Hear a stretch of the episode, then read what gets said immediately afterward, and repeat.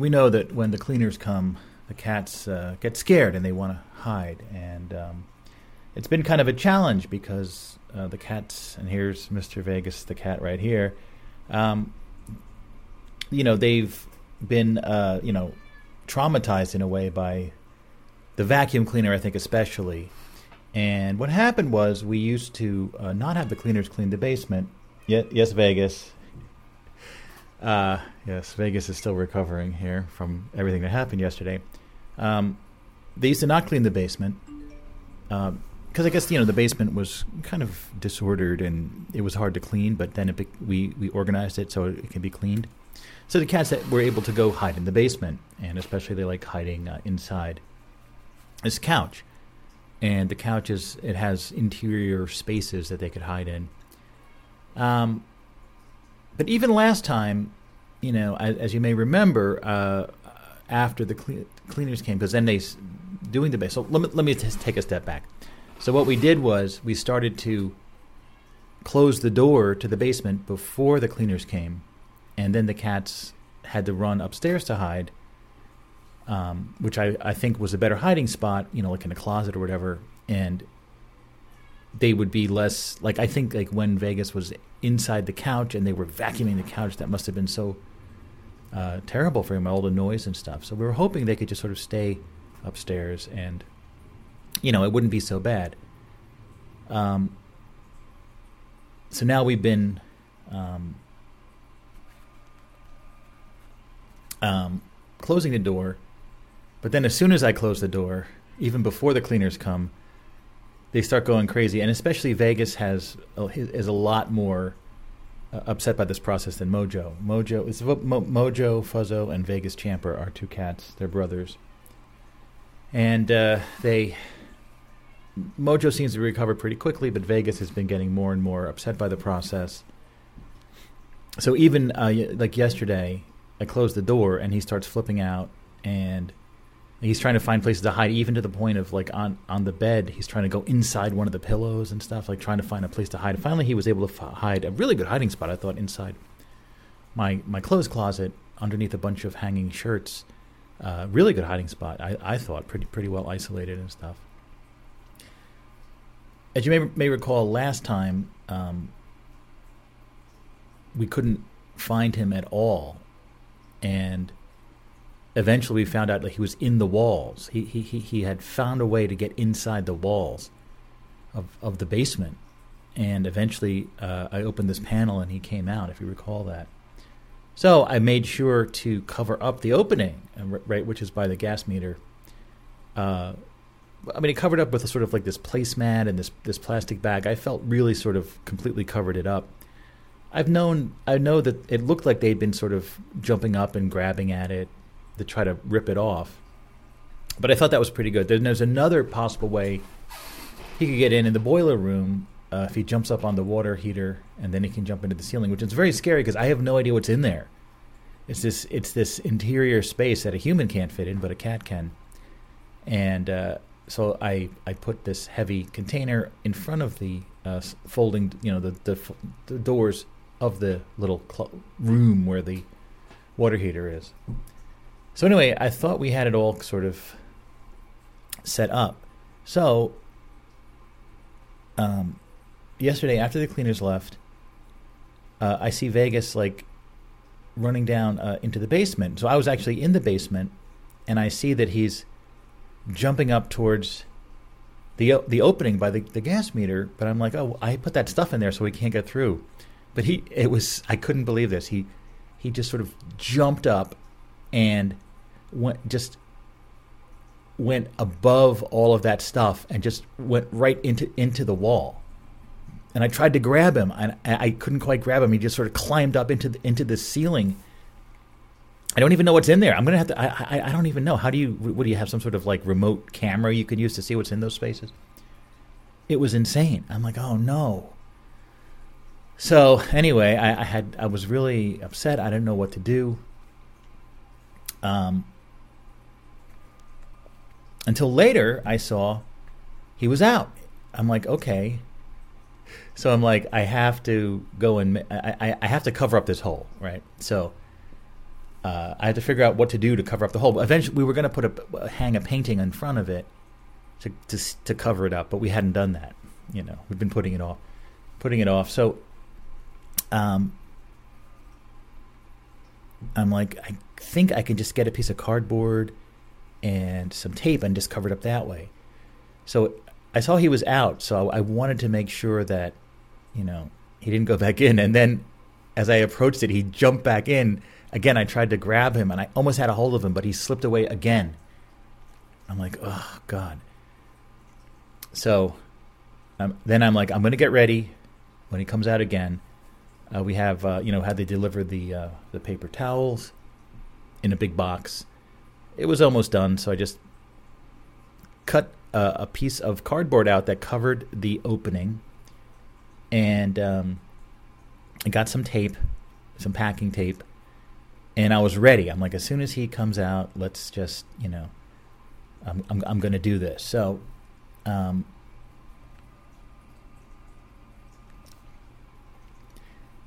eventually he came out and I, I was able to pick him up. I took him upstairs and I unlocked the back door as I did that. I closed the door to the basement, went outside, went around the house into the basement. Now he can't get in, and I, I covered up this the, the hole with um with tape with the tape and the cardboard. And I sealed it up, and it was good. It was sealed. So then I opened the door. I'm like, okay, you can go down. And he, he looked at it. He was all upset. He can't get back in, in there. I'm like, listen, I'm sorry, kitty. You can't go in there. It's too dangerous. So a little bit later, he's like missing again. And meanwhile, I wanted to go to the movies that last night to go see Boy and the Heron, uh, you know, that Miyazaki movie. But I'm like, if he's stuck, I can't go. So I'm like, finally, he's out. Um, you know, I can go to the movies. I don't have to worry about him. So then he's like, then I can't find him again. And I'm like, where the heck is he? You know. So I, I, I go on I go on the ground. I look inside the couch. I'm like, where the heck is he? Not inside the couch. Where could he be? So I would go down and sit on the floor in the basement, and I brought down the treats and I was shaking it. I'm like, uh, treats, kitty, treats, and and I heard I heard some, him like meowing distantly. I'm like, could he? How could he be back in the wall? And I know that I had put that container in front of the door of the boiler room. I went over and I saw that there was a tiny space. Maybe the cleaners had moved that box a little bit. I'm like, oh no, he's back in the wall, but I sealed it up. So I uh, we have this another another opening um, on the side there, a little tiny opening, like six inches by six inches. So I open that up, and then he comes out. I'm like, Vegas, you have to stop doing this. And he's meowing and meowing because this. And So I'm like, he must have went in the boiler room and jumped up into the ceiling that way. So I I pushed the container in front of the door I'm like, Kitty, you can't go in here. Listen, stop. So anyway, later on, I'm like, where is he? and again, I hear him inside. How did he get in the wall? Even this is a heavy container filled with wooden blocks and stuff. And I jammed it up against the door, but somehow he moved it and he got in again. So I opened that side thing. He came out again. I'm like, this is getting ridiculous. He keeps finding his way back in, into the ceiling, into the walls. So now I stacked up three heavy containers in front of the wall, and now he hasn't been able to get back into the ceiling. And um, it's like amazing how how resourceful he is, and he's still going nuts. This is the next day, and he's still screaming and crying that he wants to go back in the ceiling, but it's too it's so dangerous. If he gets stuck in there or something, there's no like how we're gonna have to tear the whole basement apart to get him out. So stacking those three, I think, really uh, really did it. And now yeah, so I mean, it was quite a harrowing experience. But there's a lot of weird stuff going on yesterday. Um, yeah, I mean, it felt like there was a strange energy in the air of or, or, or some of some sort. Um, it actually started. Uh, well, yeah, the money I got out of the ATM machine, I didn't look at it until yesterday morning. I actually went to my uh, the company party in New York City and I know it was interesting. You know, I, I, I was talking about. I, I if they if they would have that fake liquor. Remember, we were talking about the fake liquor last time, like R.J. Boone uh, whiskey, which is basically uh, a quote unquote whiskey, but can be served if you have just a wine license, because it's only 20% alcohol. And by the way, there was quite an amazing synchronicity uh, on uh, on yesterday's show. If I can find it here, you know, I kept talking about the fake whiskey, R.J. Boone. Well, the the the uh, the other side, if I can find it here, had. Uh, hold on one second.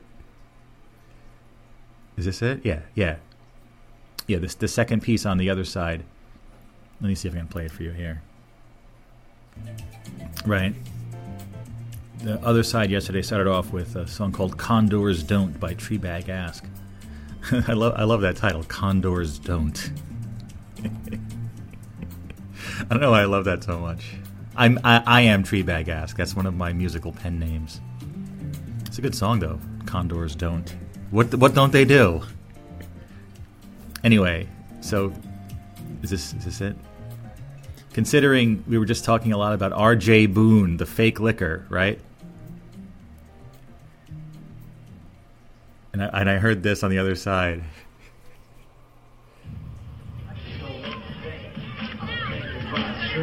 I, lo- I love this one, by the way. This this piece, this clip from '91. Caution: adolescents at risk. Young MC.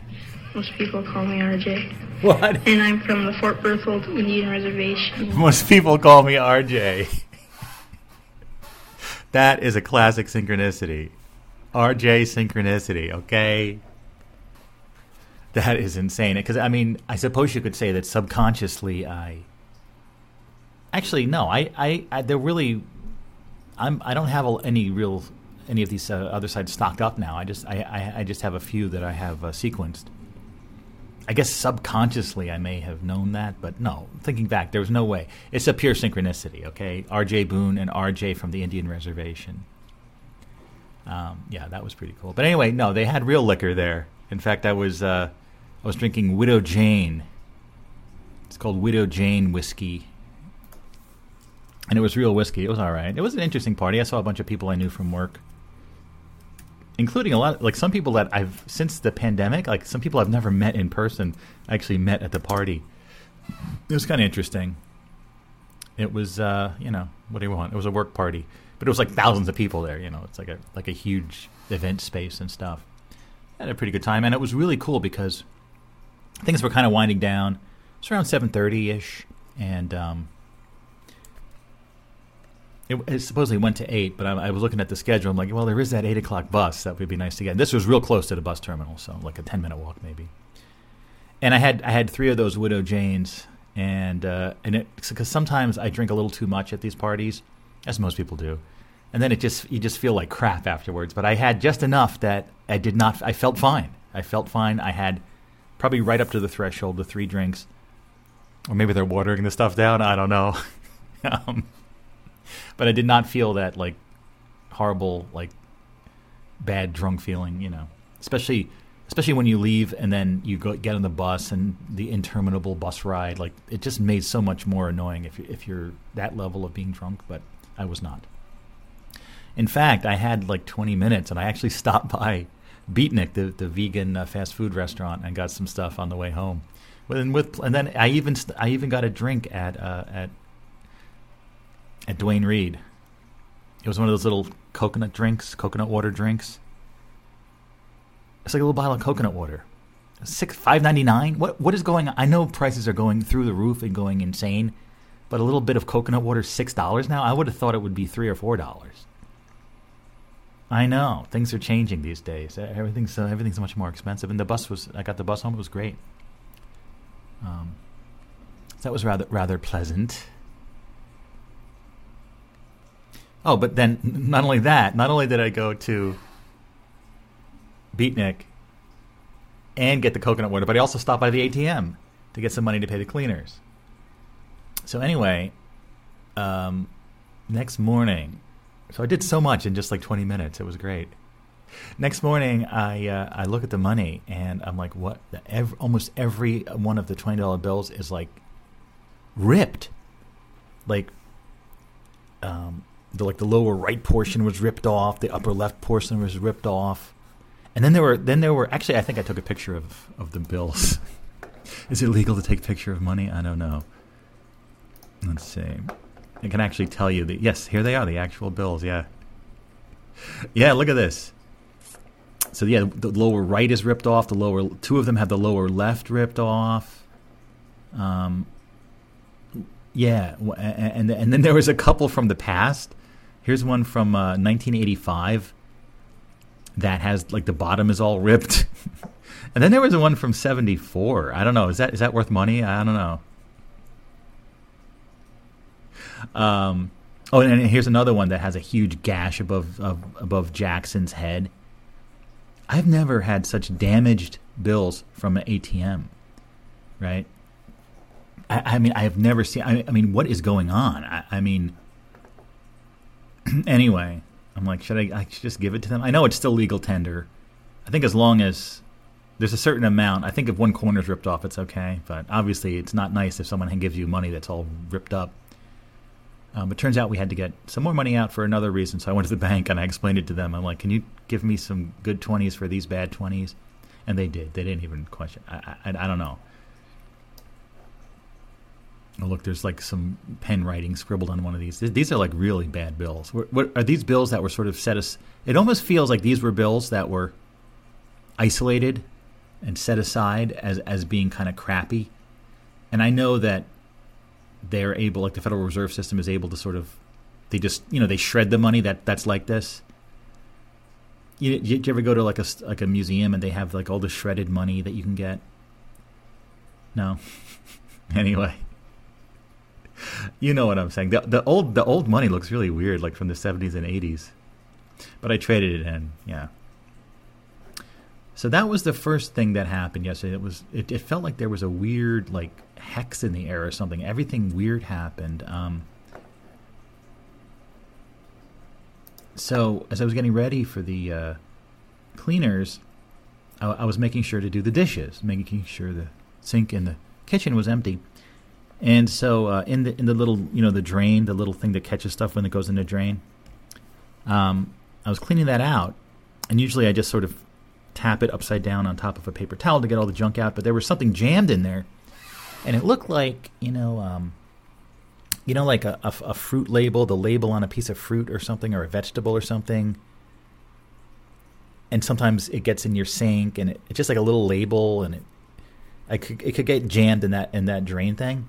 So I'm like trying to. So I'm like trying to shake it out. Like I couldn't. So I just reached my finger in there to kind of like swipe it to get it, and I'm like, ah. my finger got cut. My left index finger. It's starting to heal here. The top of the tip of my index finger got sliced open pretty bad. It was bleeding. So I'm like, what the hell is that? It's not a label. It's something sharp. So I grabbed the knife and I and I had to pry it out. It was a shard of a broken coffee mug, and I could swear I broke that coffee mug weeks ago. I like, uh, you know, I, am definitely like a klutz, like a Butterfingers, and I, I know I dropped it in the sink and shattered it a couple of weeks ago, though. I, I hadn't noticed that yet, and I just sort of sliced my finger open. Then, uh, my wife was having a breakfast empanada, and she's like, "Oh, there's something in this empanada," and it was like, she handed it to me, and it, and I started. It was stretchy like rubber. It was like a piece of a rubber band in the empanada. What the hell? it was like so much weird stuff going on. And then even this morning, I'm like, you know, I, I, I brew coffee in a thermal carafe. We also have a the the Insta coffee maker with the uh, the Keurig. So This morning I went to like check if there was any coffee in there. I'm like, oh wow, there is, because I never remember if there's any coffee left. And I pour, I start pouring it in a cup, but it's water. I'm like, how did water get in here? I can only imagine maybe the the cleaning crew were trying to clean out. They normally wouldn't clean that out, would they? That's the only way water could have gotten in there. And there were a couple other things. It was, it was like such a strange, strange stuff going on. Not to mention the movie I saw, which we'll get to in a moment. And then all the stuff of Vegas going in the wall multiple times happened after all that. It was just a very strange day. Very strange day indeed. Oh, I forgot uh, one thing I had written down here. Um, when I went to the Beatnic, which used which used to be called by Chloe. Right.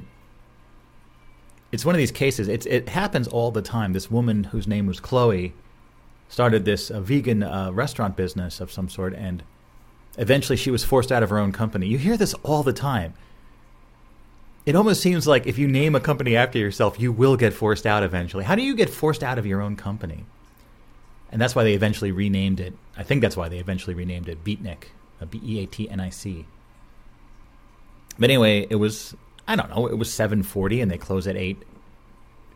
And uh, so I go in, and this, and I was I was I was intending to I was going to call my wife and ask her, "Oh, do you want anything?" So I could look at the menu.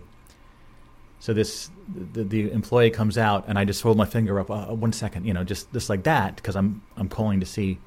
And this employee like rolls her eyes, oh, like so annoyed by me, and walks into the back. I guess she was doing multiple things, and went away from what she was doing to serve me.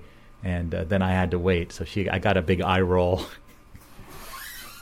Listen, I'm sorry you're having a bad day. I don't know what to say. I just, I have to call my wife to see what she wants from Beatnic, but I got a big old eye roll. oh yeah, and also just I thought it was kind of interesting on the way in. Like my phone was like I don't know what was going on with my phone. I really don't. It was like um, I like I, ch- I had it all charged. This is going to the party. Had it all charged, and then like walking to the bus stop, it, it was at hundred percent. It's like at, it's like at like ninety two percent. I'm like, how did it lose eight percent in such a quick time? So I get on the bus, and then it's like eighty eight percent. I'm like, what the hell is going on with this phone? There's something going on. So I, I, I put it on extreme battery saver mode because I'm like, I don't know what's going on with the phone. It's just like discharging insanely. So I, I so I, I guess I, I, I I'm like I really shouldn't. I normally would play games on the bus on my phone, but I'm like I really shouldn't play games. So I was just looking out out the door, at the window, and um, oh, I was gonna see because that when you take a bus in the afternoon like that in New York City, my bus goes through all these annoying routes like through the industrial park in Lyndhurst and through the side streets of uh, Union City. In fact, there was that place, not like right right down the street from medieval times. That remember it had like a. Uh, it was a vague place. I had like a vegan restaurant and a Mexican place, and uh, what the hell was it called? And then they had like an event space. Apparently, it's all gone now but it was a place where they had se- it was supposed to be senor nachos or something, and then but it was actually typeset as senior nachos. I've seen that a few times now, where people are trying to write the Spanish word senor, like Mister, but they write it S E N I O R senior, and instead of S E N O R with the tilde over the N. You know what I'm talking about? But that place is all gone. What was that place even called? I don't know. How can I find out? Sorry, I had to pause there for a second. Um, yes, I was in the going into the city in the Lincoln Tunnel, and I was looking just sort of looking at cars going by, just whatever, just looking out the window. And there's this one car where like the license plate was definitely of a, a, a different state, but I couldn't tell what state it was because the letters were covered up by the the uh, the border of the license plate so I looked at the name of the state and it, and I thought it said Cityanna, C I T Y A N N A. Like, damn, that would be a great name for a state, Cityanna. Just one word, C I T Y A N N A, Cityanna. Like, that sounds like something. That sounds like a real, like maybe in an alternate reality, that is actually a, one of one of the states of the United States, Cityanna. Doesn't it? Doesn't it sound like something? I'm like, yeah, that's really cool.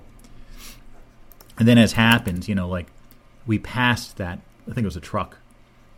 And then our lane slowed down, so the truck went back. And so it sort of went back and forth a few times. And I tried to see, is this really a truck from another dimension? Uh, I don't think so, but I wasn't able to see see see what the actual uh, state was. It was like red and bluish kind of color scheme, maybe something like that. I don't know.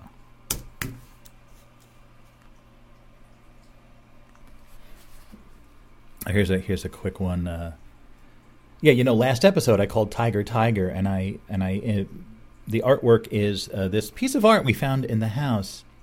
It's uh, artwork of a tiger made out of um, cut out construction paper and sort of pasted down. And I believe my brother or I uh, created it when we were when we were kids in school. I thought it was kind of an interesting image, and I did in fact have my brother uh, set it aside, as I think I mentioned. So no one no one bought it at the sale, so it, my brother has that now. Uh, anyway, I thought it was quite a striking image, and uh, and Bob Lament from Static Radio was like, "Is this an AI tiger?" And I realized, yes, it does look a little bit like like weird AI artwork. And this is this is a new thing that's happening where actual real human-made artwork now looks like AI artwork. you know? I'm like, "No, no, no, it's real. I swear it's real." And I think I even saw the a headline online which was like, "How can you prove that your artwork is not AI?" It's got to be a tough time to be an artist, right? A visual artist. It's like um, you may have spent like 20 hours drawing something and you're like, it's almost like, ah, that's this shitty AI artwork. Stop, stop using AI. No, it's not AI. I think artists are going to have to sort of film themselves like drawing everything in real time. But then people will like, well, that could just be an AI video of someone of you drawing something, even though it's not real. It's an AI video of you drawing this, even though both both the video and the artwork are AI. Well, could someone accuse this show of being like? Is could this me talking right now be just an AI talking of me talking? No. How do I prove? How do I prove I'm real and not an AI? It's weird when it comes to any any work of art or entertainment to prove that it's actually real. Notwithstanding the obvious, like maybe I am an AI. We're all AIs, and oh, let's not even go there. It's everything's. Let's like you have to sort of accept that some things may be real. Do we? Some things may be real. Or relatively real to the point that we, yeah, even if we are AIs, it's sort of like we are aware of ourselves and we're expressing effort, creating things, and no, yes, yes. Anyway, wow, a lot of a lot of celebrity deaths uh, recently. Look at this. Do I even have them in order? I, I, there's been so many. Damn. Uh, I think it was, yeah. Sandra Day O'Connor, Shane MacGowan, Denny Laine, Norman Lear, and then Ralph Cirella. Jeez, a lot of them. All right. I have to, have to write this all down. Celebrity deaths. Some of these people are barely celebrities, but, you know. Well, no, I mean only one of them is barely a celebrity. He's a Howard Stern guy. But hold on, let me let me uh, figure this out here. Wow, five, one, two, three, five celebrity deaths, ranging from age 58 to age 101. Jeez. All right, here's our celebrity deaths. Um, starting with Sandra Day O'Connor, the first woman on the U.S. Supreme Court. She was 93 years old. I, I, mean, I, I've, I know the name that she was the first woman, but I'm not really sure much else about her. But she was pretty famous. 93, that's not bad. Next up, we have Shane MacGowan, died at age 65. He was the singer from The Pogues, a band that my brother was more into than I was, but I've, I've enjoyed some of their songs. He definitely seemed like a rather unhealthy person. I'm not sure exactly what he died of, but uh, yeah, he's one of those guys. An Irish band. Shane MacGowan, dead at 65. And then Norman Lear died at age 101. Wow. He was the guy that created the sitcoms like All in the Family and The Jeffersons and those kind of things. And I remember recently he, he actually was on these uh, shows. They did a couple times in the past couple years, they did a live broadcast uh, recreating the episodes of, like, for example, they did um, an All in the Family episode, and then also, ooh, here's our food, and then also, ooh, hold on. All right, we got some food.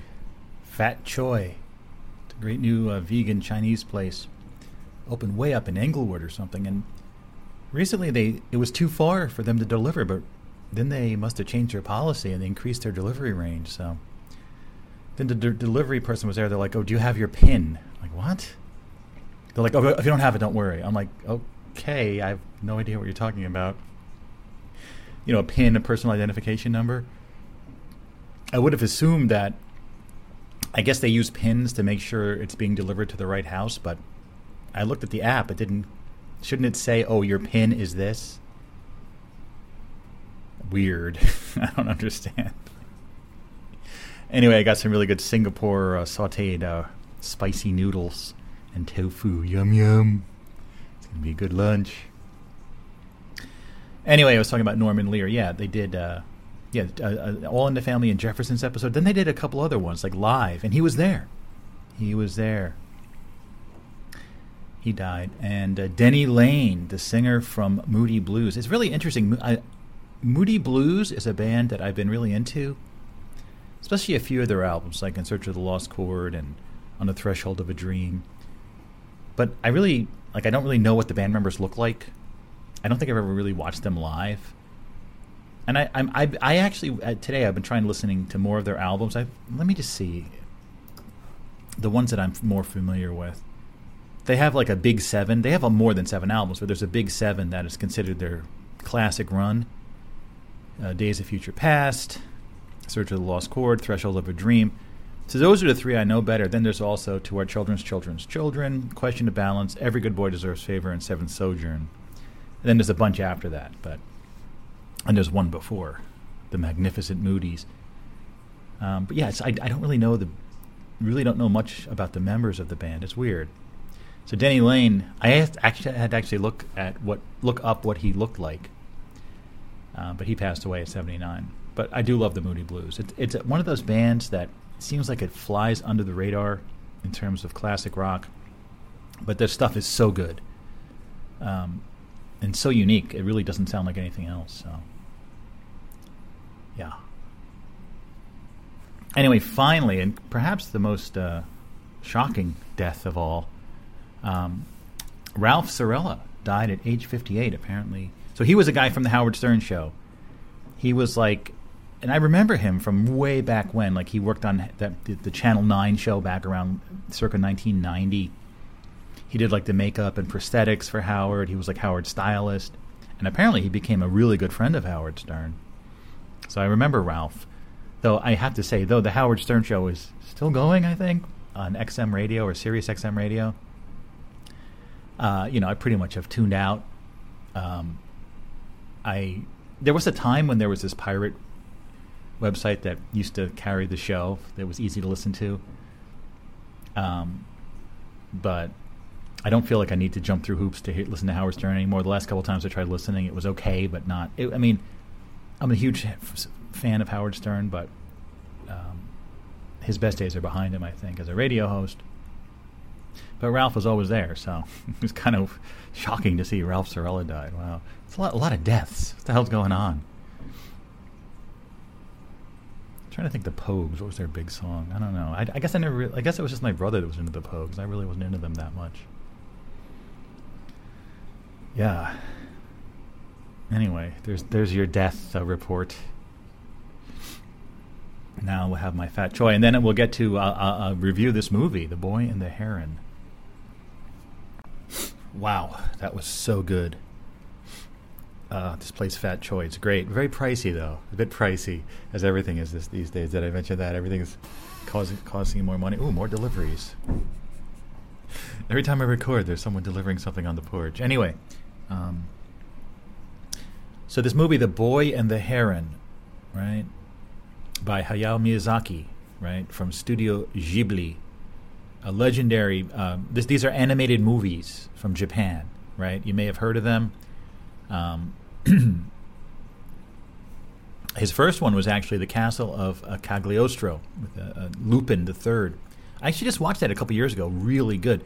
His movies are distinguished by so many things: a visual style, the dreamlike atmosphere, um, interest, weird, interesting plots. You know, um, the ones that I've seen that I really like a lot. Of course, I remember seeing Princess Mononoke in '97. Uh, I saw that in the movies.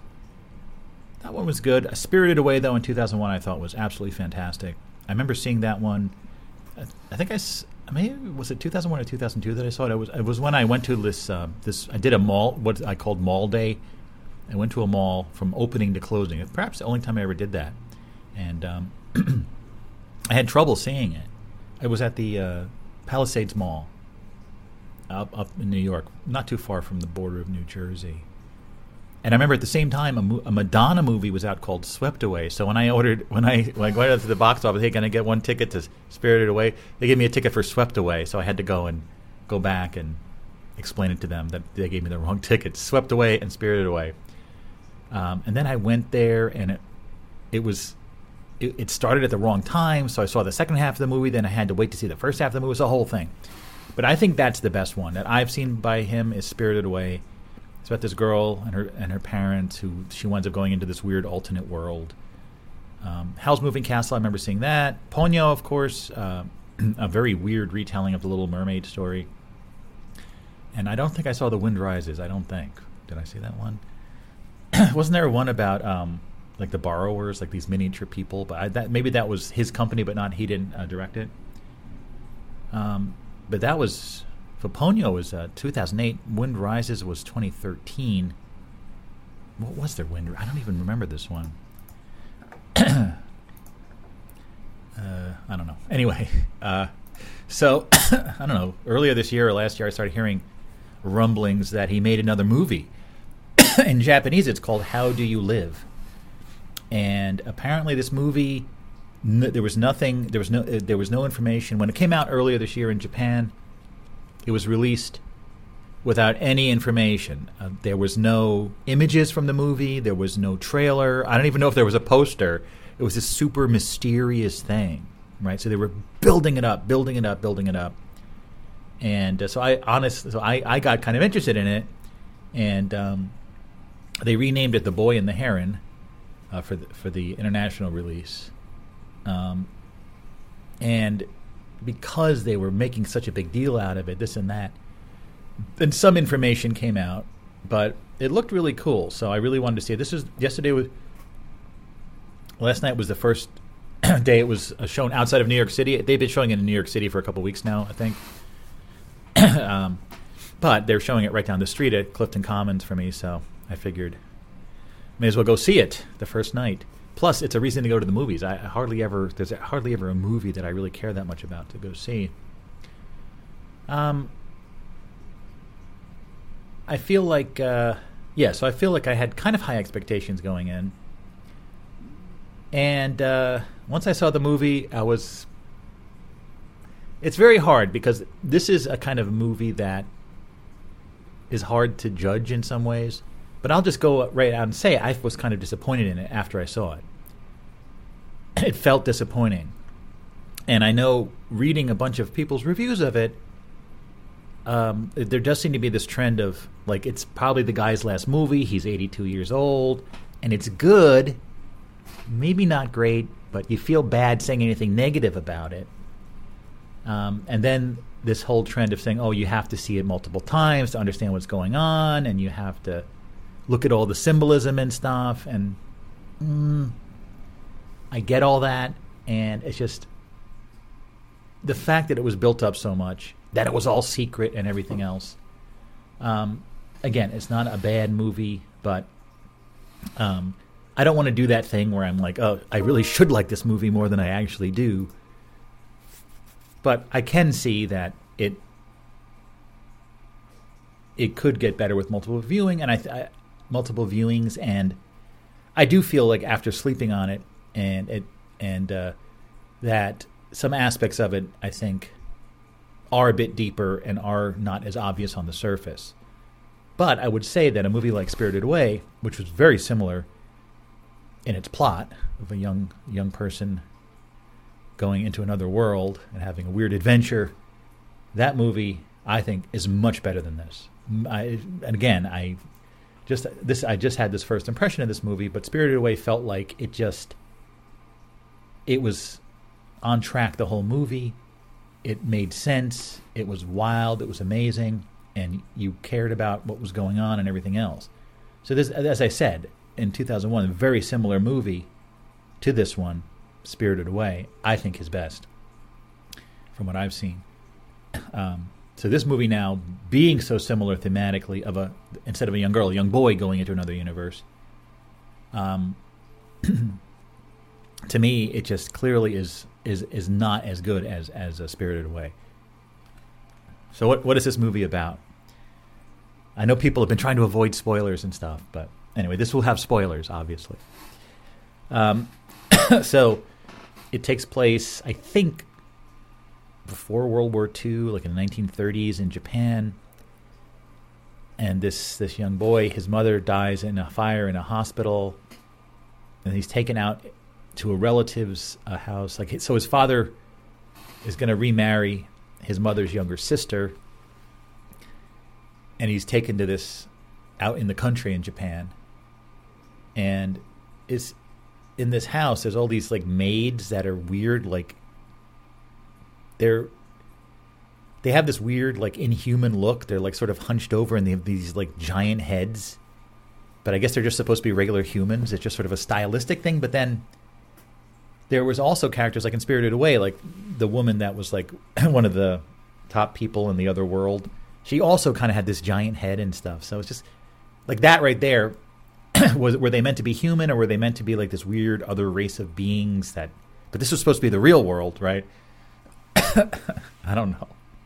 And I feel like this is a case where I'm sure to to Miyazaki himself, this this is something that time period in Japan, and a young boy dealing with trauma in that time. It felt it must feel much more resonant to him, but I sort of feel like that time period of Japan is is not as resonant to me as an audience member. Uh, it's maybe not as universal. There was something about the setting, like all the characters were rather unlikable in the real world, right? None of them were like the boy, his father, his his aunt slash new mother, right? They all were just kind of not likable in a way.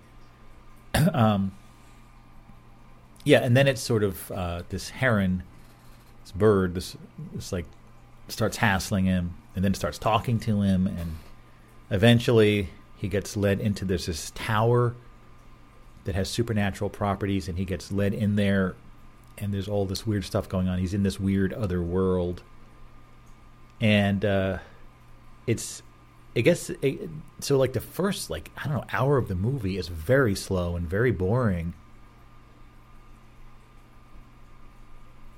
and then when you go into the other world, it's like one thing after another that's just really weird and like what wait what just happened so that's that was kind of cool but at the same time it kind of felt like a series of vignettes that really weren't super connected. Um, it it did feel like it was actually just it just feels very much like a dream where a lot of stuff doesn't make any sense. Um, and then there's all the parakeet people. It's like it just sort of felt like the movie could have done without the parakeet people. I know, I know. Out of context, it just doesn't. It just, yeah, it just. And I understand there might be something deeply symbolic going on, but I don't know.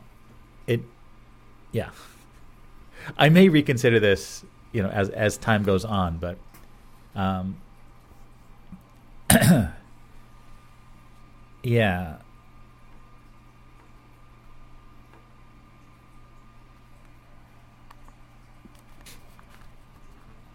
And then there's like for some then there's sort of tacked onto the whole thing is there's like a an alien origin of the tower. Like there was a meteorite hit.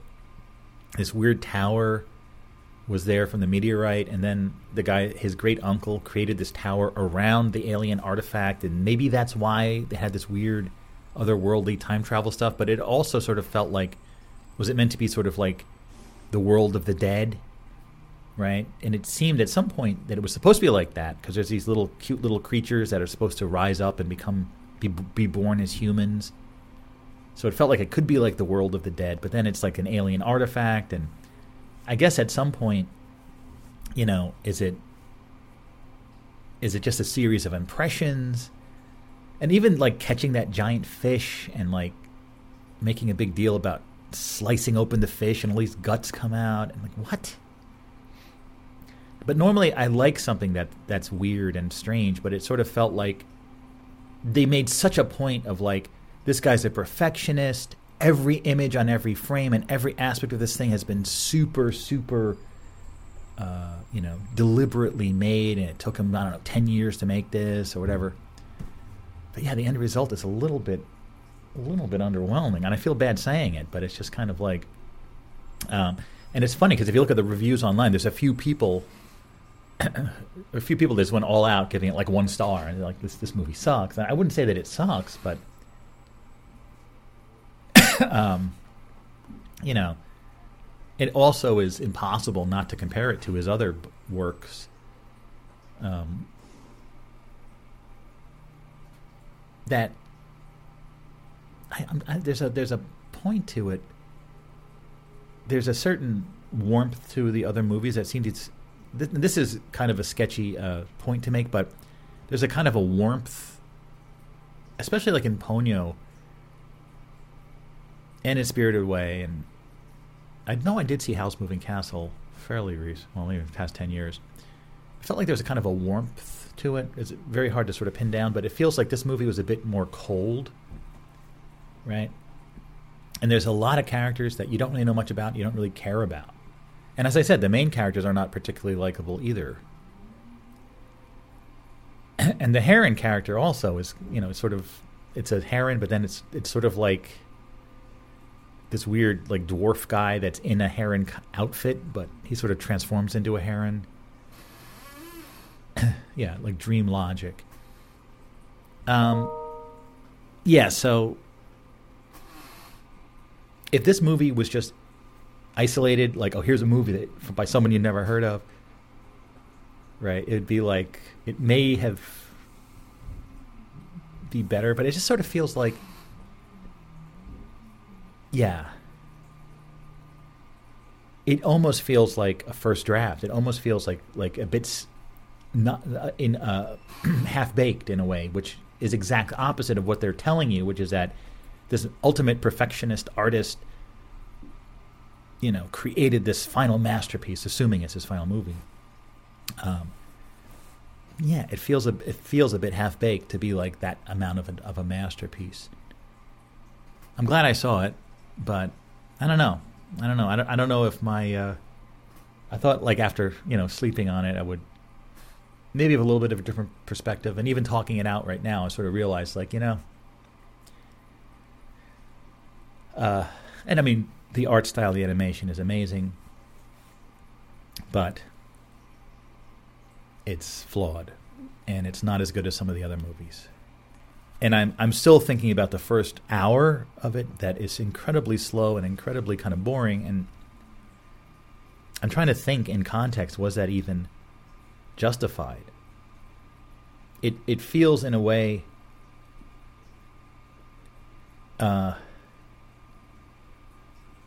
you know, I'm sure Miyazaki was at a point in life where he could indulge. It feels a bit self-indulgent this one that he just wanted to sort of do what he wanted to do, and maybe this is more meaningful to him than to anyone else. Um, but yeah, it's a tricky one to try and analyze, but yeah. I know what I'm trying to see. It just occurred to me.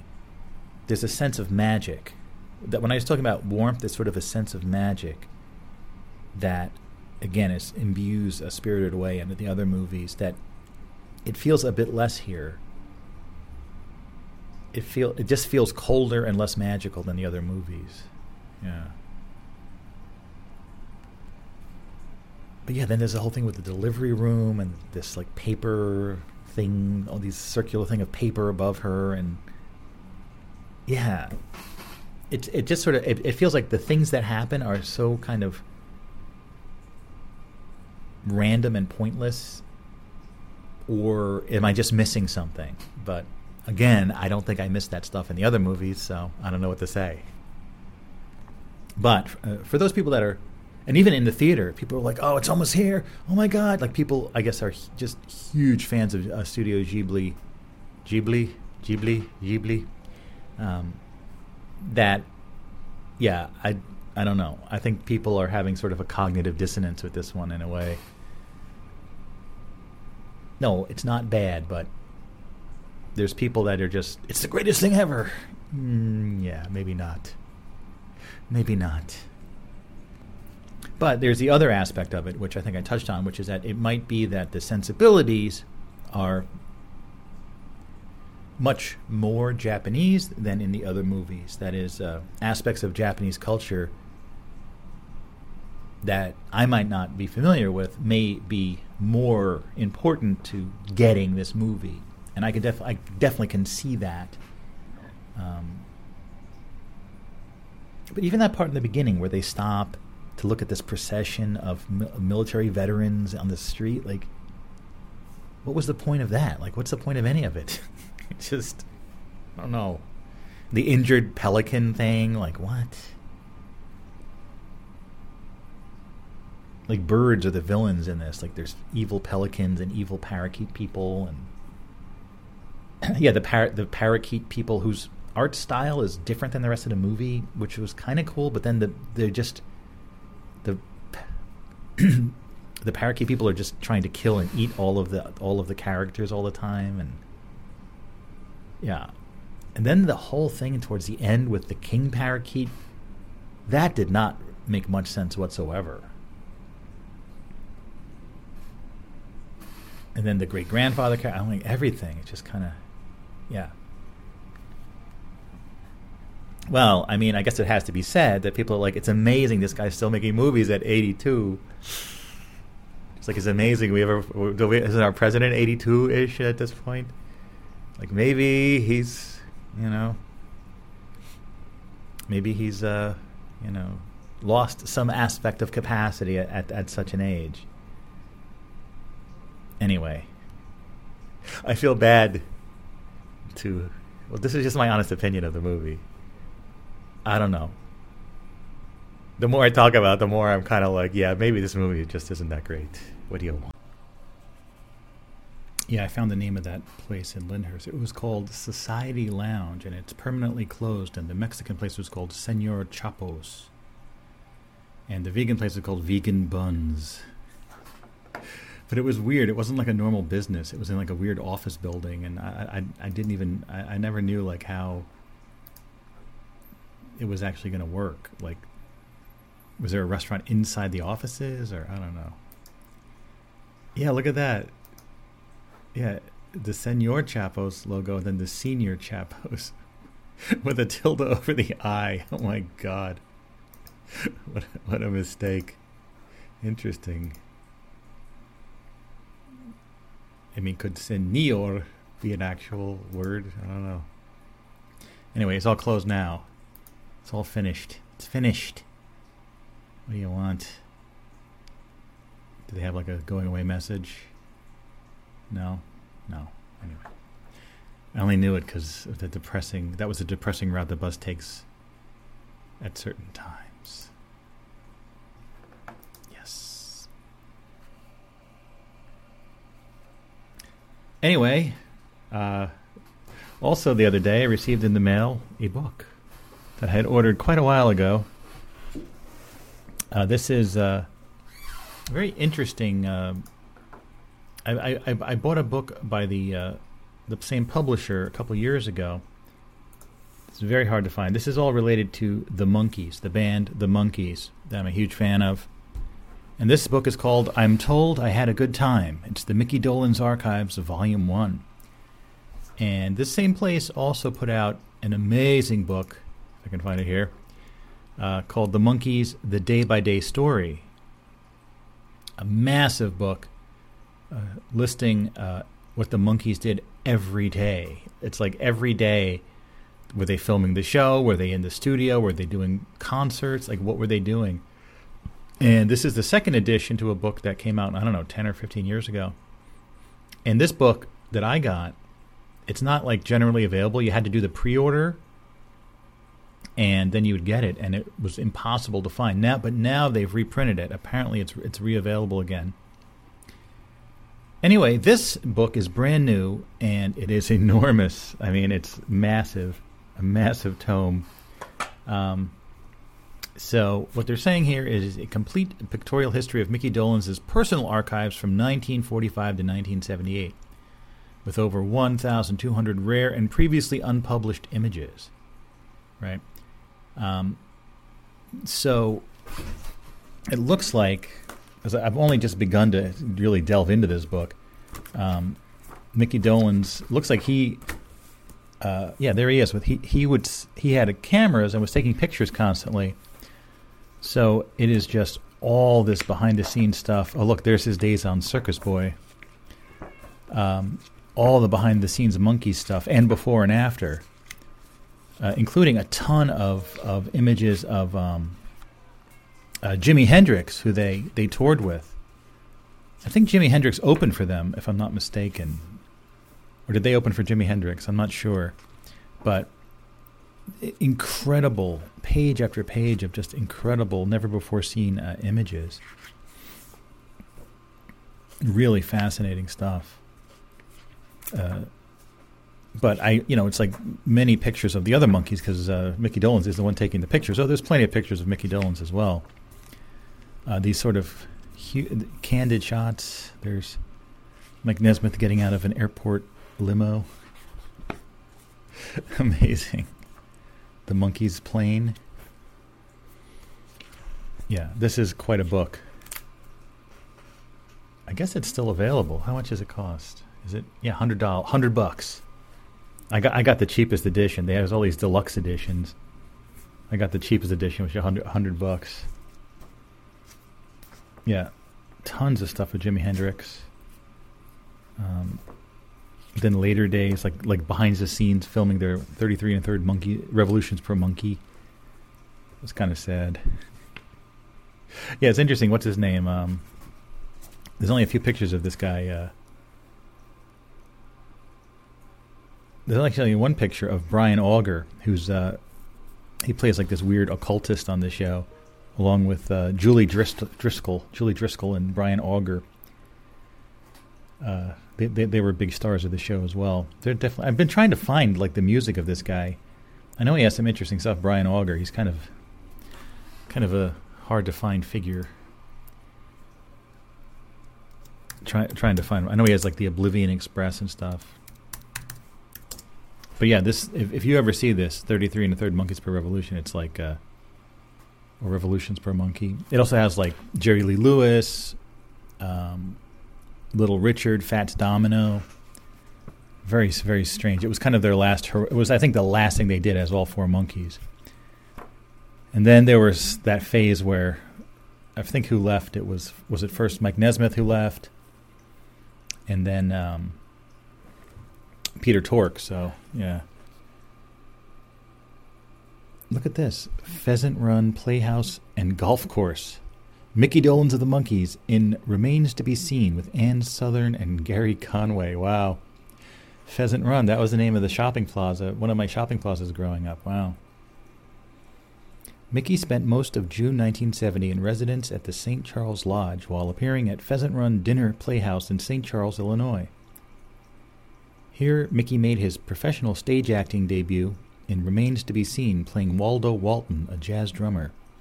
These images were captured by a fan on June 25th and kept by Mickey, along with his home movies of the run, opposite page top right. He's also entertained some children in the park one day, bottom right, with daughter Amy close by. What is this saying? This is a quote from him. Boy, the f- thing I remember most about that June is going to the National Accelerator Lab and having the movies of the big tunnel being dug. It is now called Fermilab. It was the first big particle accelerator. I remember more about that than I do about doing the play. It was a drawing room comedy, one of those, so it would have been like summer stock, they call it. I don't remember how much I don't remember much about how it happened. Some agent would have gotten a hold of me and said, Do you want to do a play? And obviously I said, Yeah, sure. I'm pretty sure that was my first play. What is summer stock? You hear that term sometimes. Oh, this play is summer stock. what the hell is that? Summer stock? It feels kind of pejorative in a way, like right, the term summer stock.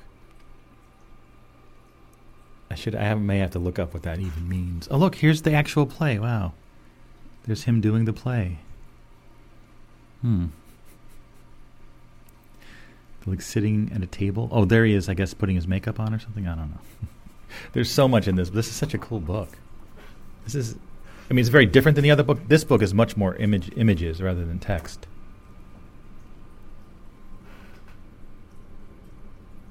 Starship? What was Starship? It's definitely not Jefferson Starship. It's something else. Hmm. When his first two MGM sig- singles didn't find radio play, Mickey reemerged as a duo with Michael Lloyd in a futuristic band called Starship. What? Circa late 1972. I didn't know about this. Wait a second. Here, here's a letter Starship Bulletin, MGM LA, re- regarding record release Lion 132. Start program. Deep within the space that exists between graphic equalizers and 16 track magnetic impulse lies the constellation Lion. From its spiraling center, a thin black plastic disk is approaching Terra with the velocity of a bullet. Destination Hit City Earth. It is the probe record from Group Starship with its precious cargo of Johnny B. Good, commanders Mickey Dolenz from the Constellation Monkee and Michael Lloyd, producer of the Osmond fleet, assure you that Starship is reaching critical mass and will soon control the audio systems of the planet. I did not. I did not know this. All right, I need to look this up here. First, what does summer stock mean? Like, what's yeah, summer stock. What does what does the term summer stock mean? The production of plays, musical comedy, etc., during the summer, especially in a suburban or resort area, often by a repertory company. Hmm. Some theaters still use the traditional summer stock model, which an ensemble in which an ensemble performs one show by night while rehearsing an upcoming show by day. Some companies perform in true rotating repertory fashion with two or more shows alternating. Hmm. Still not quite getting it. Uh, I don't know. All right, here we go. Here's another article from OnTheStage.com. Traditionally, summer stock theater is put on by companies that create productions only in, you guessed it, the summer months.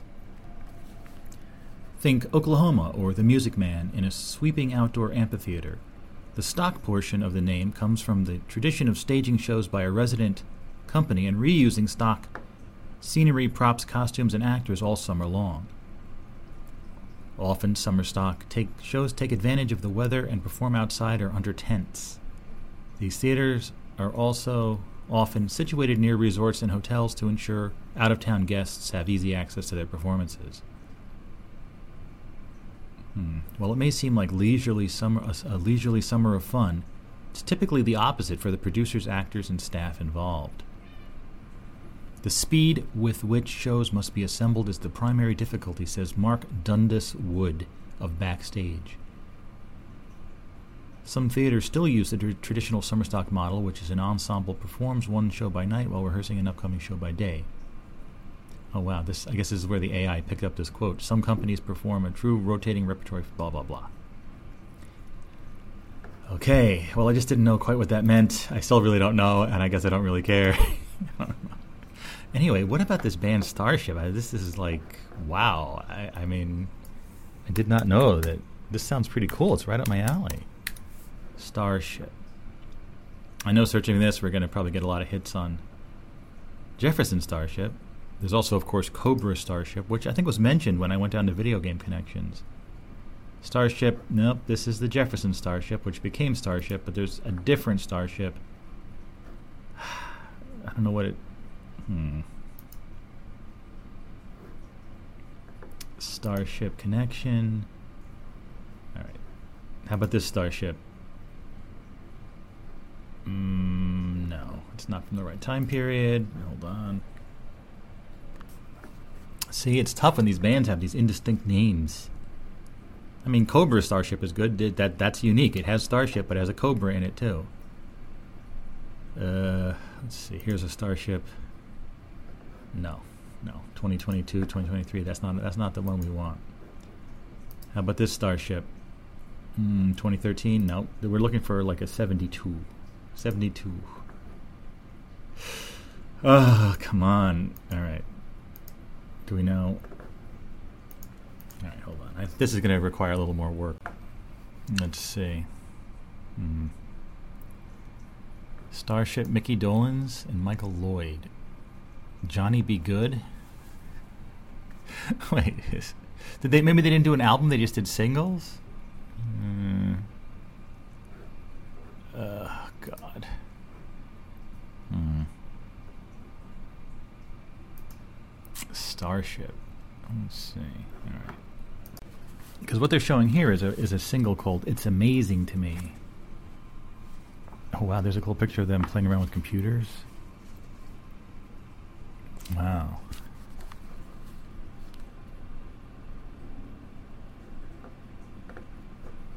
Hmm. No. No. what the hell? Where is this? Is it that obscure I can't find it at all? Oh, here on eBay. This again is Johnny Be Good. All right, had, let me look up. It's amazing to me. Well, I guess that's the B side. Yeah, that may have been their only uh, their only release, right? Johnny Be Good, and it's amazing to me. Yeah. Okay. All right. So that's what we're looking for. It's amazing to me. Let's see.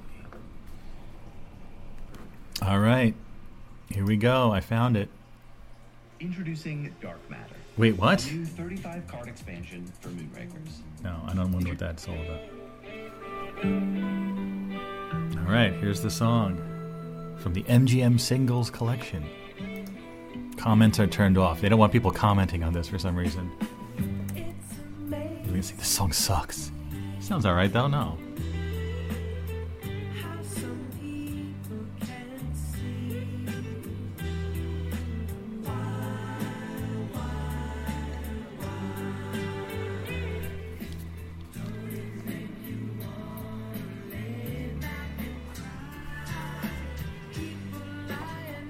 Yeah, it only has a couple pages in here.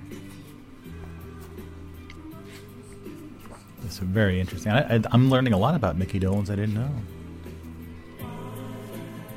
He's also fans with uh, Nilsson, Harry Nilsson. Uh, pictures of him as well. He's also hanging out with Albert Brooks a lot. It looks like there's a couple times he's hanging out with Albert Brooks.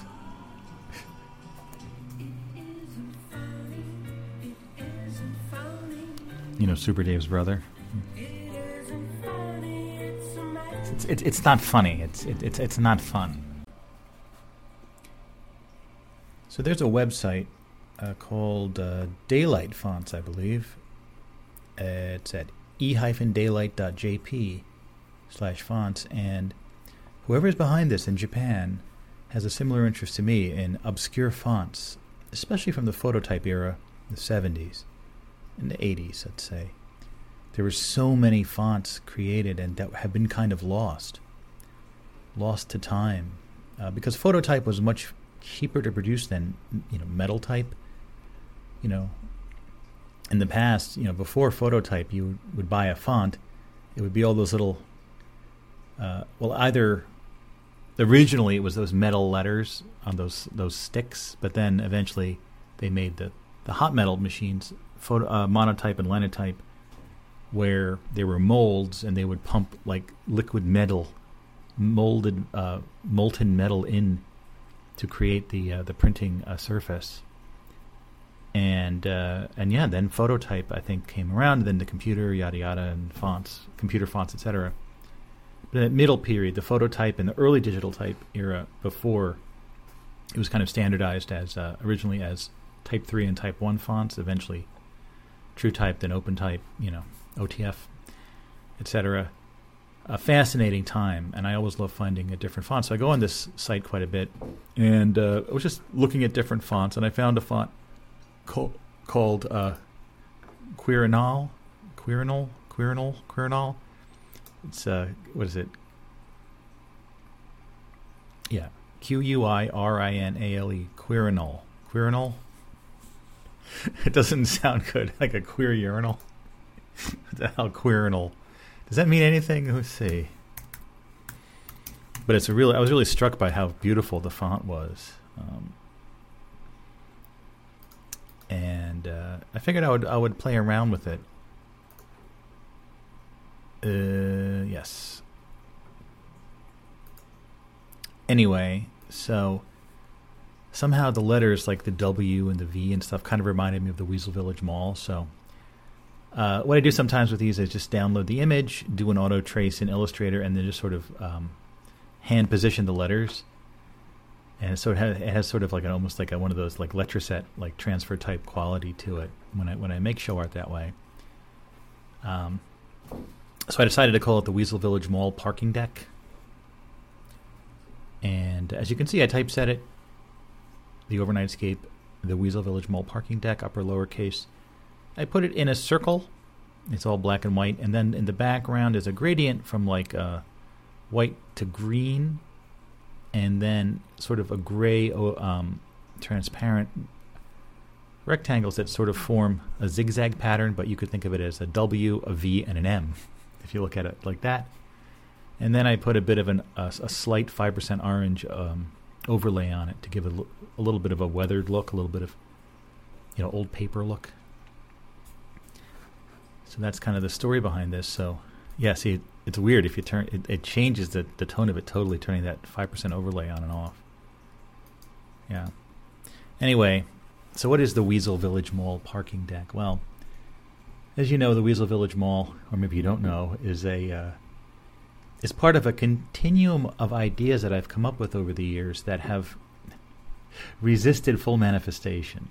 Right? It's it's something that I've been living with, along with Night Station, as these ideas that um, mean a lot to me, and I've done a lot of work on, and yet feel like they can't quite reach the surface. They can't quite manifest or become something. Um, the Weasel Village Mall started as a uh, a phrase. Um, I think the bare origins of it are the tapes of me and my father and my brother and sister from when I'm, we were really young. And my father said something like, like my father was being hyper, like, oh, and now Frankie Weasel will sing "My Country Tis of Thee." and then I sing that. So that tape's on on the archive. My country, tis of thee, sweet land of liberty, of thee I see. My father's like, sing, sing. Whatever happened to that song? It was like a patriotic song. My country, tis of thee. Somehow that was like a big thing. I don't know if we sang that every day in school, but like first you do like the pledge of I pledge allegiance to the flag in the United States of America. And to our republic, invisible. I'm like, wait, wait a minute. Our country's invisible? It's like not visible from the other. No, indivisible, not invisible, but it's like the invisible country. There's, there's something about that. There's something about the child, a child's expression of religion or patriotism, of which they really have no idea what the hell they're talking about. That's kind of I don't know, sad, but also kind of um, charming in a way, you know. Anyway, so that's how I got into the weasel thing, and like with I think that recording, and then um, I came up with this idea of a. Uh, I wanted to come up with the idea of this shopping mall because I think it was the idea of this um, in this world that was one giant shopping mall that never ended, which later, years later, I found out people all around the world were dreaming about this place, and they called it the Mall World or something. But it's a common theme in dreams, this this mall world, and that led me. I think I mentioned this recently. That was I at Raceway, the Freehold Raceway Mall, which is interesting because the Freehold Raceway Mall, which is a real mall here in New Jersey, is the closest mall to the fictional Weasel Village Mall, which is not too too far from there in uh, Colts Neck and Tinton Falls. It actually spans both towns. And the location of the Weasel Village Mall in this reality is actually a garbage dump on the edge of a military base. But it looks almost like a shopping mall from the satellite view. And uh, that's where I decided to put it. As I developed the story, it became um, this uh, shopping mall that first was uh, yeah, and I've had many stories of it, but it's all kind of very muddled. Um, but I wanted to make it eventually into sort of a story or a, an audio series or something. And there is a lot of stuff. There is a lot of Weasel Village Mall stuff, but it just, yeah, it, it, it resists becoming something. And then Night Station, which was a dark ride in a mall, I wound up um, placing it in the Weasel Village Mall. This is all fictional stuff, and worked on that. And again, that also resisted a manifestation. And my theory about that is that um, these projects may be projects that I took further in other timelines, in other realities. But in this reality, um, they did not ever take off. And that's an interesting idea in itself, you know, the idea that each of us is not just one person, but we're all these copies of ourselves in all these different realities doing slightly different things, which may or may not be the case. Kind of feels like it's the case. Anyway, so I thought, you know, I, that I've been kind of, um,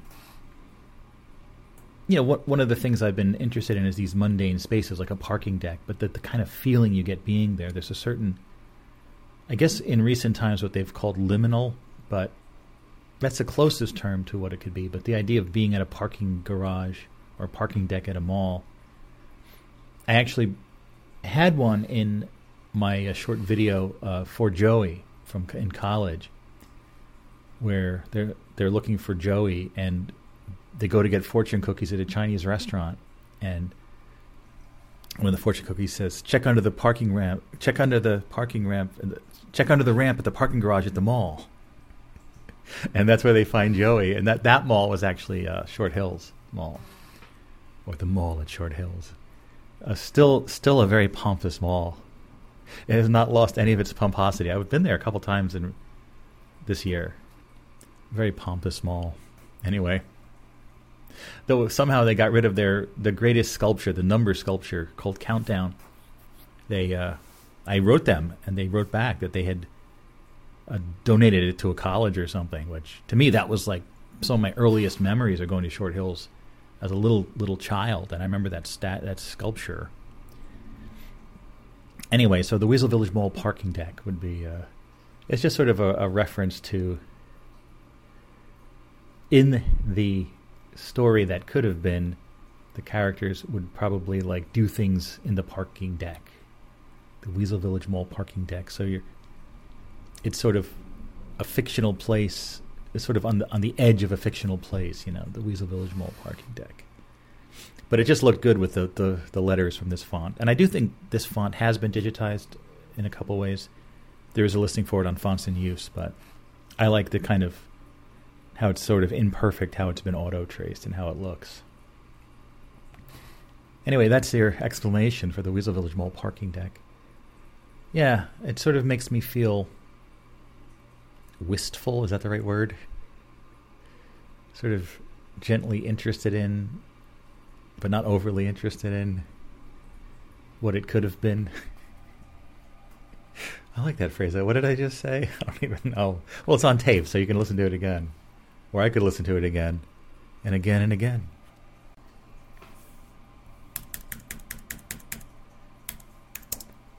So, you know, something else that I'm interested in is uh, the everyday carry scene, especially little uh, little fidget items and toys and things. I just find it a very compelling idea, like this little object that can be your companion at a desk or carrying around to play around with. And uh, kind of similar to one that I bought recently, which was called um, little magnetic sticks called uh, Stimagz, I think they were called Stimagz. Is that is that?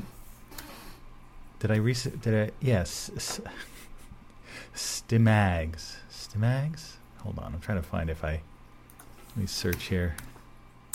So there's this little plastic sticks with magnets that you can play around with, and I thought those were quite quite cool. Stimag. Oh, maybe with a Z. Mags with a Z. Yeah, that's probably it. Stimagz with a Z. Yes. yeah, looks like I, I talked about them a few months ago on oh my birthday, October third. Overnightscape 2053. Those that cluster around keyholes, and the Stimagz fidget toy. Yes. So this one is called Serenity Sticks, and it is in the same vein as Stimagz. Uh, Serenity Sticks is available on Etsy, and these are made to order, I guess, on uh, the, the place that makes them is called Printed Practice. I guess they're 3D printing these. Um, and here's what they say about Serenity Sticks. I have mine right here. I love my Serenity Sticks, by the way. And look, only twenty four ninety seven. Um, I got the SLA resin spiral in black with um, glow in the dark tips or ends. So these are just three little sticks, three little cylinders, probably about two or three inches long each. And they have magnets at the end, so you can just put the three next to each other. And it almost is sort of like the size of a business card. By the way, the, di- the diameter is uh, maybe half an inch, a centimeter or two. It's a good size. Ooh, I just dropped it. And here's what they say about Serenity sticks. Now, there's some that are, are sold out. They have titanium, brass, aluminum, and carbon fiber. These are all sold out. And they have different patterns. And besides spiral, they have knurled, smooth, and hourglass, though I do really like the spiral. Now introducing the newest edition of Serenity Sticks, patent pending. Available in resin, aluminum, brass, carbon fiber, and titanium. Uh, this skill toy is something I came up with as an idea that's turned into a very fun and interesting fidget toy that can be used anywhere, anytime, and however you want to use them. The set includes three 65mm magnetic barrels with magnets contained in each end, the ends of each barrel. 3D printed sticks are 15mm round, with other materials being 16mm round, ensuring comfort in the hands. Durable engineering grade resin is used to print the resin sticks to ensure longevity. And they do seem really well made. They seem really solid, well made, strong magnets. They're great. Um,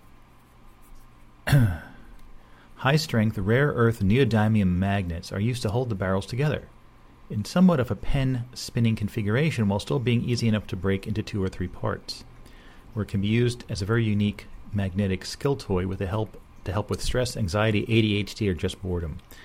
One thing I like doing is I, I hold the top one and then I can spin the other two around.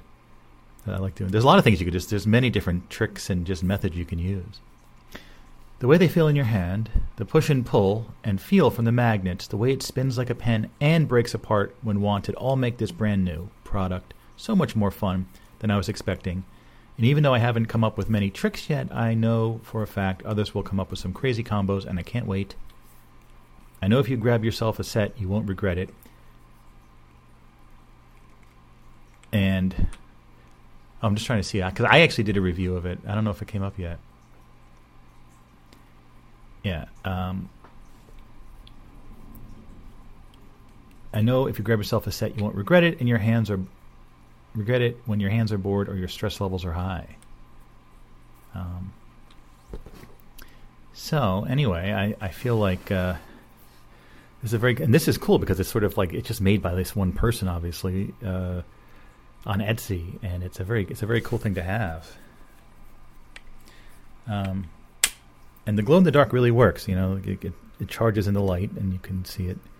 Remember, I had, I had that, that little nuclear capsule. I still have it somewhere. It glows without having the light. It's nuclear, but I don't know where it is right now. I'm I'm, I'm wasting uh, my nuclear toy is wasting away. I have to find it eventually. But yeah, you can uh, you can turn it into three, and so it's it's a it's, it's almost like a little magic wand, and you can flip it around in your hands. You can uh, spin it in your fingers, kind of like uh, a pen. I'm not too good at that yet um, I found that you can take one and stick it next to the other ones, and you can spin it that way. And you could take just two in one hand and kind of uh, play around with it that way. And it just has a great feel. It's a very cool idea. I mean, it feels like this concept could have been done. Could this have been done any time in history? Uh, I don't know. I think it's the availability of these really strong magnets. Maybe they, they were not as easy to get back. I remember magnets were kind of weak back in the day. Like as a kid, you had one of those magnets that was like sort of that U-shaped thing. You could barely pick up anything. What the heck? Then they came up with these more powerful magnets. Oh, and of course, when you uh, the sticks when you face them one way, they stick together, and the other way they resist each other. So you have that kind of you can just play around with that resistance feeling, which is kind of cool.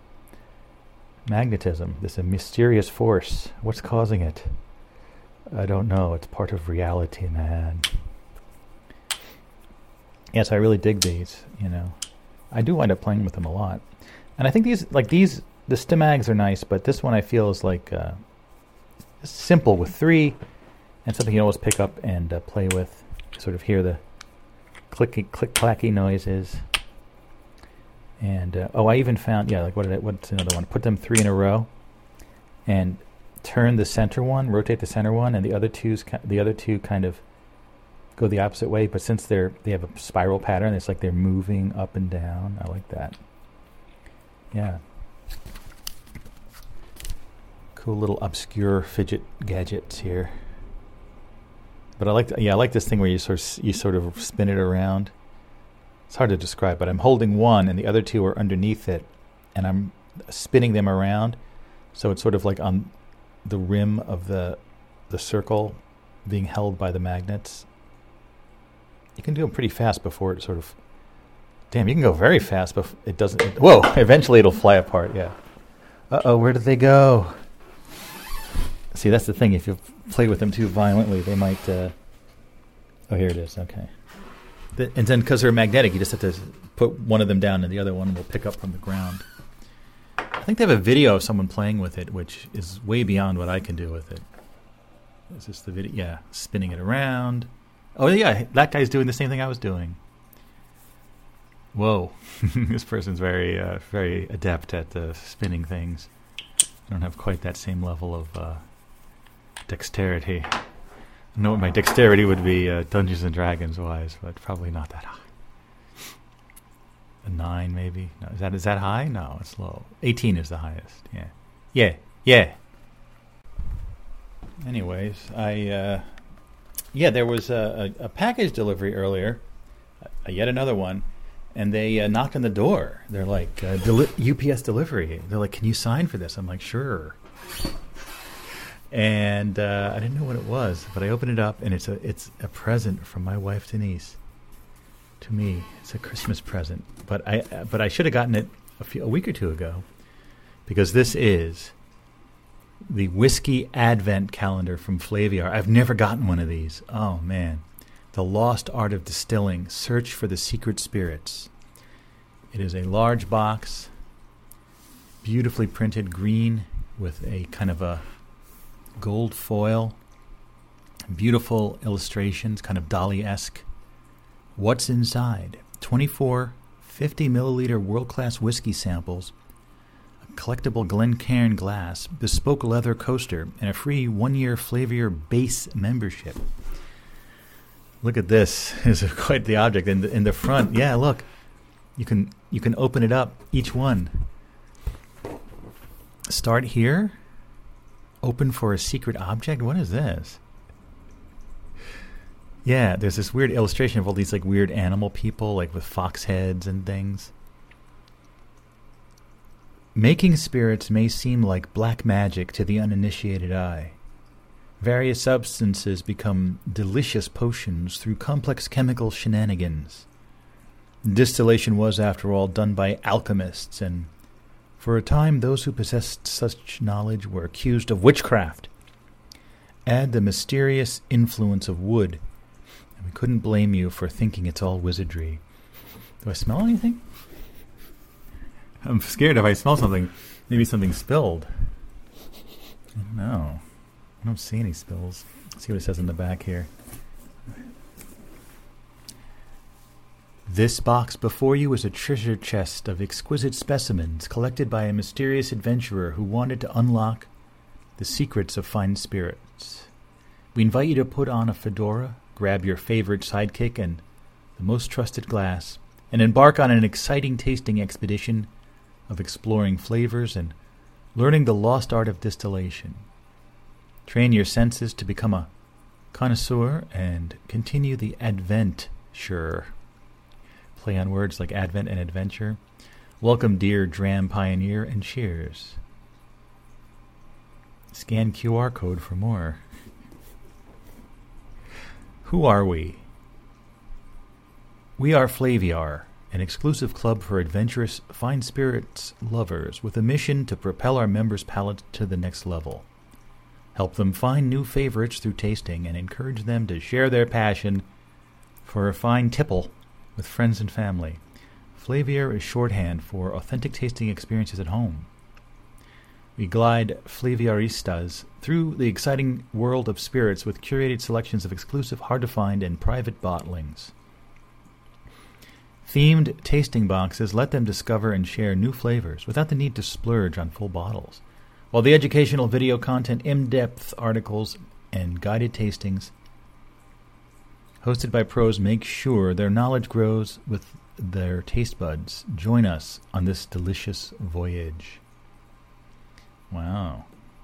Yeah, my neighbor Brad, I think, has had this in the past. He's had Flaviar, and he gets like a little uh, sample of whiskeys like every, every month, three months or something. So I don't know. I feel like I guess I should. Uh, I guess I should open it up, right? I mean, it says start here. It feels almost. It's so pristine at the moment. So it's cardboard, and you sort of have to press in this little notch. Ooh. What is this? It's a it's, it's a book. The Lost Art of Distillation: The Search for the Secret Spirits. Look at this. Wow. And there's a glass in there. Oh, I, I could use another nice little whiskey glass. Nice. I have to put that. I'll have to wash that. Wow, that is really cool. And then it says open for a, sec- a secret object. All right, let's see.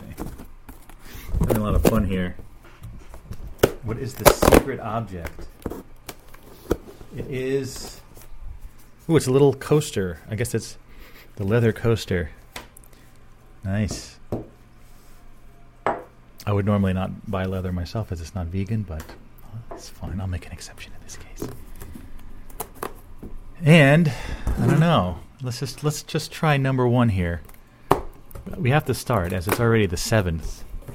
This is number one, just to see what it's like. This is so cool. There's all these little bottles in here. This is so this is so groovy. How do you get it out?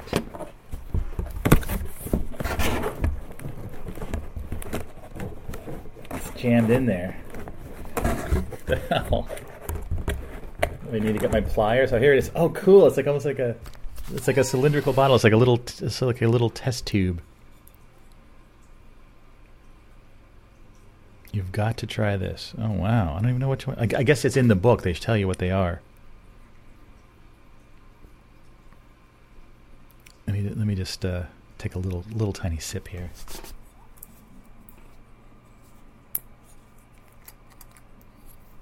Whoa! That smells good.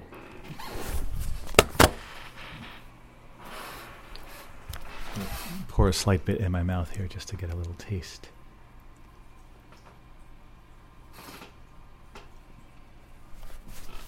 Mm-hmm.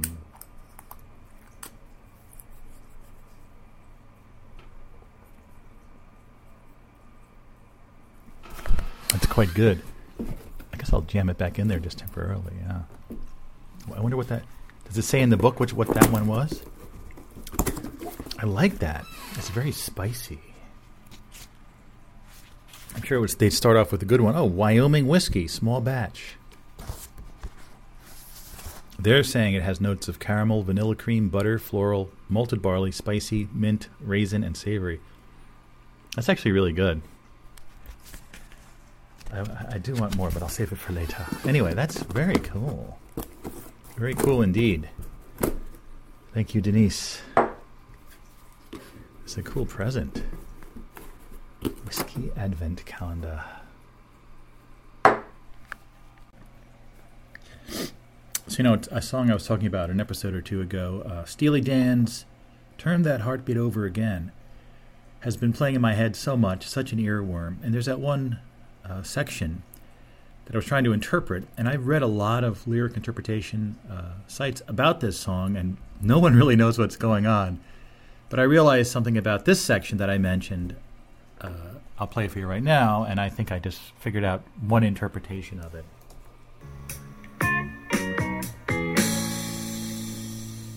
My poor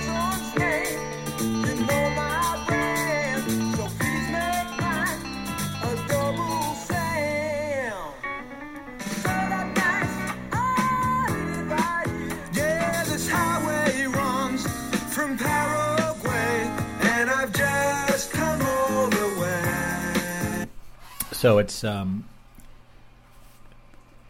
my poison's name. You know my brand. So please make mine a double, Sam.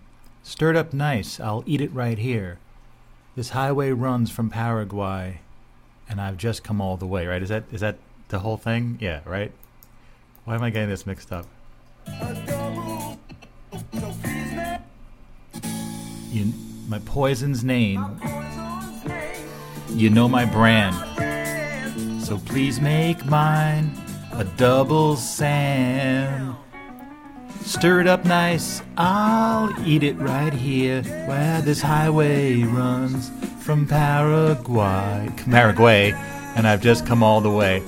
So, I so I mean, I think it's pretty obvious in retrospect to look at this. It's it's someone taking taking drugs, you know. Uh, my poison's name, you know my brand. So please make mine a double Sam. Stirred up nice, I'll eat it right here. Yeah, this highway runs from Paraguay, Paraguay, and I've just come all the way. So basically, the idea is the drug, whatever it is, has been, uh, you know, imported from South America, right? So he's asking someone to stir it up nice. I'm, sh- I'm assuming this is some sort of heroin or something. My poison's name, you know my brand, so please make mine a double Sam. Stirred up nice, I'll eat it right here. See, you know, stirring something up, it sounds like you'll drink it, but I guess is eating a term for like taking drugs? I don't know. I've never been into the drug drug scene myself for some reason. Somehow I avoided all that. I've led kind of a sheltered existence. But anyway, this highway, yeah, this highway runs from Paraguay. So it's the drug uh, smuggling uh, highway, right? Though you actually can't drive from Paraguay to the U.S. because of that darn Darien Gap.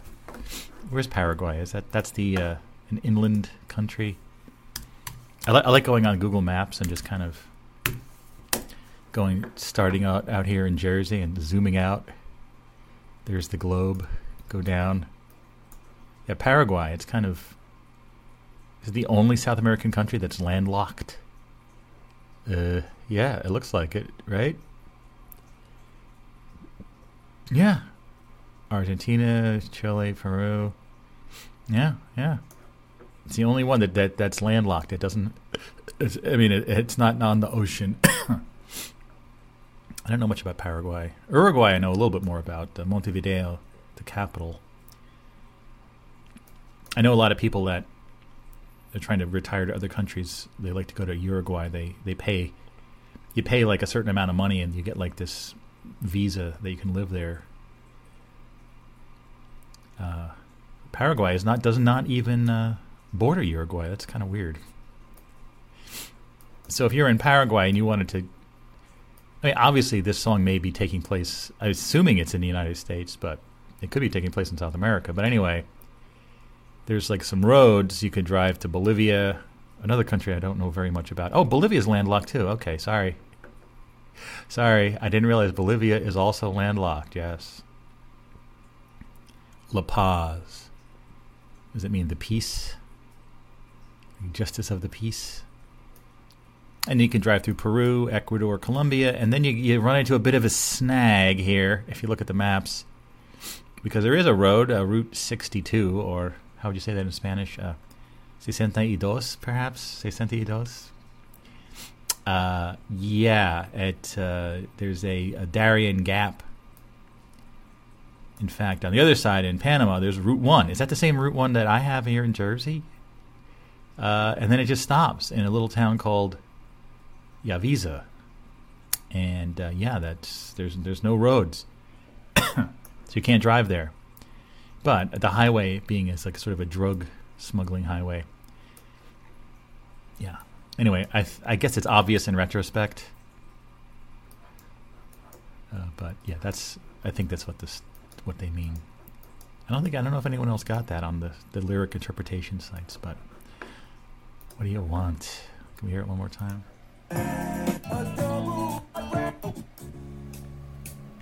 It's an amazing song. What an amazing song on an amazing album. I mean, this song gets uh, you know overlooked a lot of times because you know you have "Do It Again" and "Reeling in the Years," which are two monst- monster hits that are classic rock staples. "Dirty Work," another one you might hear on the radio, and then the other songs: uh, "King's Midnight Cruiser," "Only a Fool Would Say That," "Fire in the Hole." You know, there's fire in the hole, nothing left to burn. Brooklyn owes the charmer under me. Change of the guard, and then turn. There's such an incredible. And this is from the '72. It's their first album. Uh, anyway, here we go. My poison's name. You know my brand, so please make mine a double Sam. Stirred up nice, I'll eat it right here. Yeah, this highway runs from Paraguay, and I've just come all the way.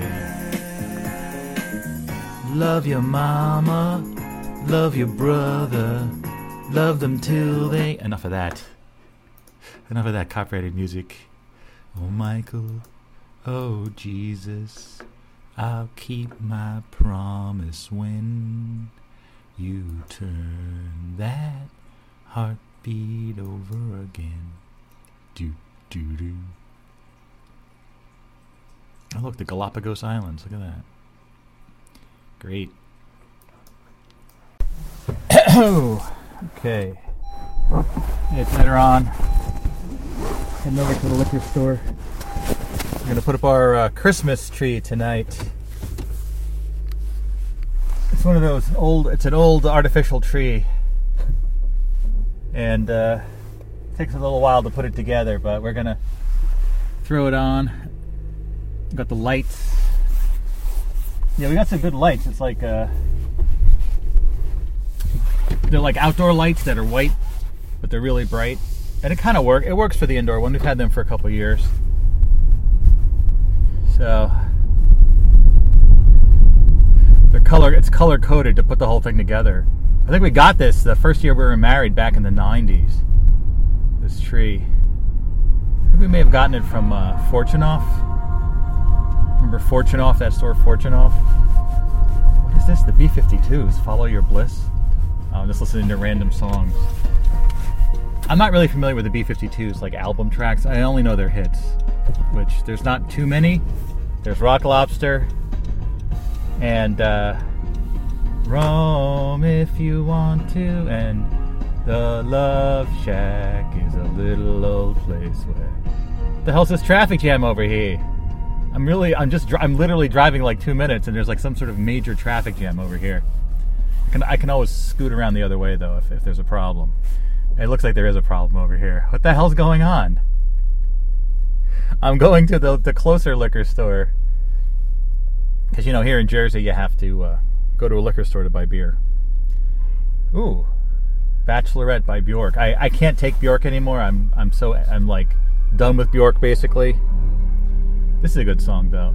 I'm a fountain of blood in the shape of a girl. Right, all right. I bet I'm just gonna go around. This is ridiculous. No, it's moving. What should I do? All right, I'll go. I don't know if I should have gone around it. I don't know. I don't like Bjork. F Bjork. She used to be she used to be good before she became all artistic and stuff. What is this? Oh, it's from the CMJ New Music Monthly. It's uh, Black Soul Choir by Horsepower. Yeah, those are some good. Uh, that's when you used to get like a CD in the magazine. It's all this. There's a lot of music that I don't even think was ever released anywhere else. It's like this interesting artifact. What else do we have? All right, I, I made the good choice by going this way because I, I got through. I don't know what the problem was. In the Dark by Billy Squier. Yeah, I don't know what that's all about. Let's go over here. All right. What else can we, we find anything else good here? David Bowie, Heathen, 515, The Angels. Yeah, I, I don't know. I have an issue with Bowie. I'm not really a huge Bowie fan, honestly. I mean, obviously he has some great songs, but he annoys me to some level. David Gray, The Rice, no. I want to find a good song. Duran Duran, The Wild Boys. Oh, come on. Wild Boys. Wild boys. Do do do do do. Wild boys are calling their way back from the fire. All right, I gotta go buy stuff now. You want to come in the liquor store with me? Why not? I'll put you in my pocket. Let's go buy some beer.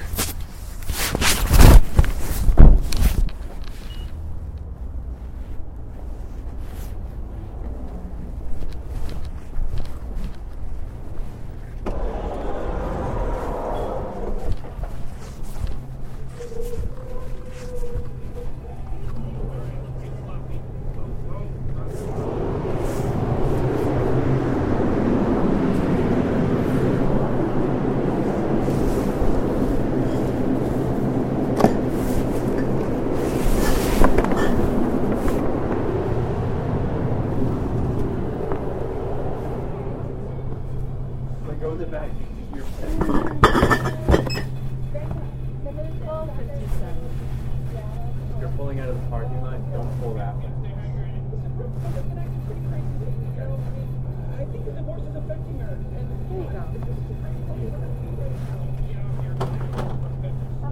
Hey, how are you?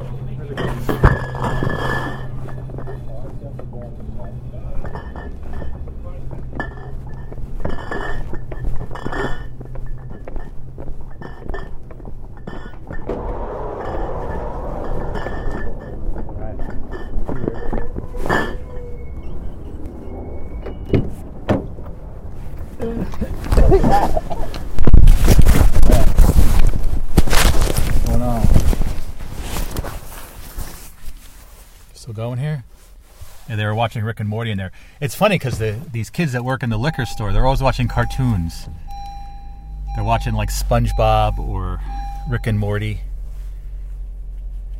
You know. Anyway, I got my beer. We're good. Uh, what about the music? No, no music. Hold on. What were we talking about? Let's see. Boys. Was that like a William S. Burroughs novel or something? I don't know. I never read any of his books really. Uh, what am I doing? Let's see. Christmas, Christmas tree. It takes so long to load, like the uh, from from from the uh, flash drive. You know, it's like crazy.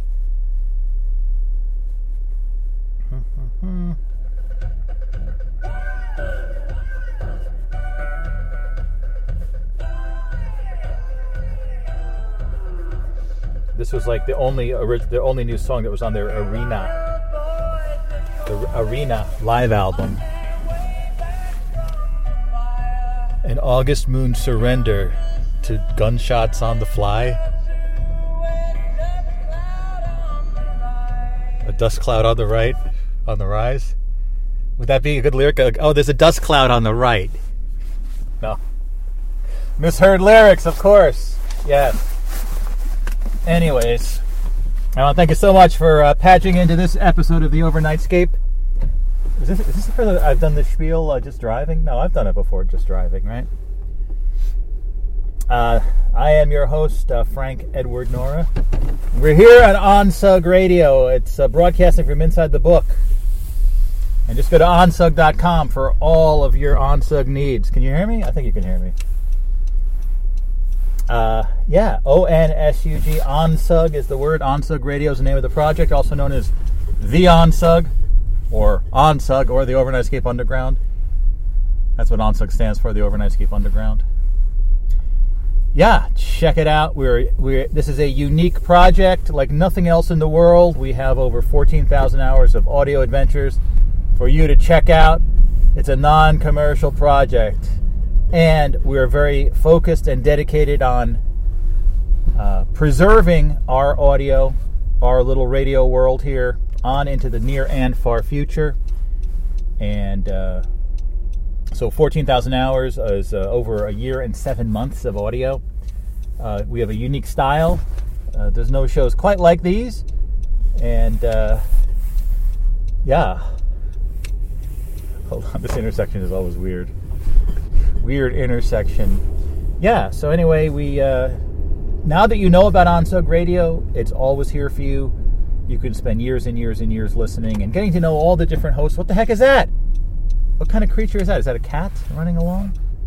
I think that was a cat. Yeah, the eyes were glowing as it was running across the street. Careful, kitty. I think Vegas is getting a little better, but he's still really freaked out from the whole experience. Yeah. Who are these people? Oh, that's not a person. I thought it was a person with very wide legs, but it was just two bags of, uh, of trash. Is it a trash night? No. I don't know. That was last night. Anyway. Home again, home again. Yes. One moment as I pull in here. Look, the mailman's over here. It gets dark so early these days. Been dark for a while. Yes. Do the double park. There's I don't know why there's two brakes, but I try to do them both, so the car is very very well broken. Braked. Braked. Anyways, yeah. Um, hopefully soon, Overnightscape Central will, will return. I know that a few weeks ago, PQ Ribber ended his run on Overnightscape Central after 13 amazing years. Thank you, PQ. And now I'm talking to Dave in Kentucky about taking it over. Uh, hopefully that will happen, and you'll be able to have your voice on the archive. Uh, oh, wait a minute! It's also there's a, a exit ramp. I got to do an exit ramp soon too. Jeez. Uh, time flies. I'm like, oh, I don't have to do another exit ramp till early December. Well, it's already the the first week of December is pretty much up. It's crazy, craziness. Anyways, again, thanks so much for patching in, and uh, definitely spread the word. Help preserve our archive. Hey, you may be there a thousand years from now, and you may be the only person in the world that knows of Onsug Radio's existence. Please spread the word. How's the world doing in the year 3023? Okay, I'm sure it's okay. It's fine listen, time is uh, it, it, past, present, and future are all sort of coexisting. So, so you're right here next to me.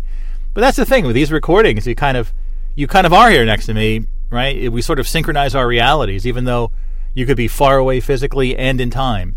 We're sort of uh, connecting in a way using the magic of Onsug Radio. And now the Wild Boys are calling you to check out an amazing dust cloud on the right. What's it? What's that misheard lyric? I hear the oh, uh, there's a bathroom on the right. Okay, that's that. Instead of bad Moon on the rise, there's a bathroom on the right, and there's also this, the other side. Energy cushion, rotating in metallic motion, hot parade with freaky circus girls.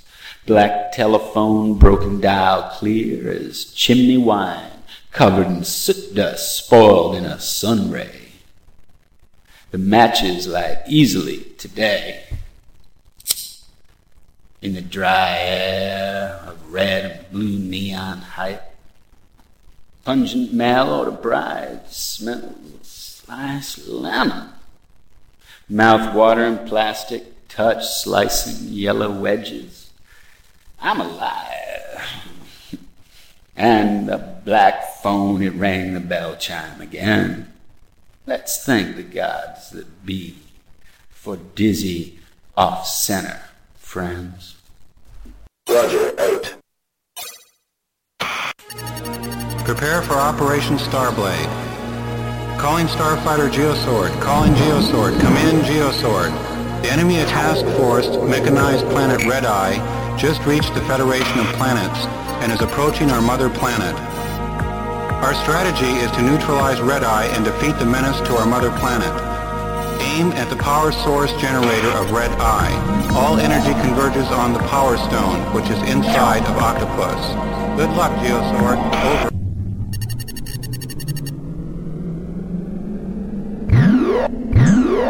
Pursue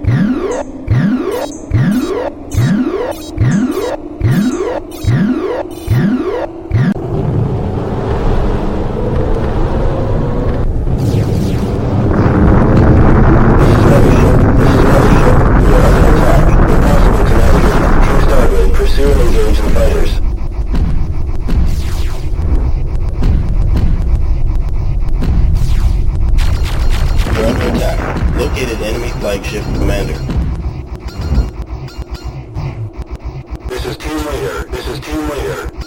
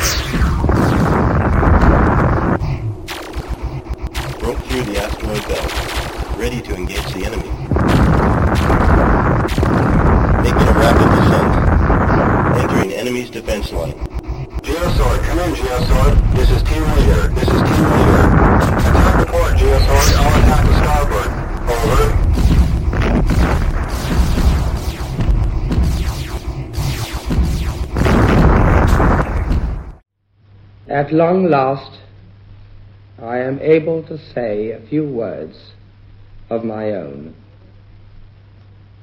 I have never wanted to withhold anything, but until now, it has not been constitutionally possible for me to speak. A few hours ago, I discharged my last duty as king and emperor. And now that I have been succeeded by my brother, the Duke of York, my first words must be to declare my allegiance to him. This I do with all my heart. You all know the reasons which have, have impelled me to renounce the throne.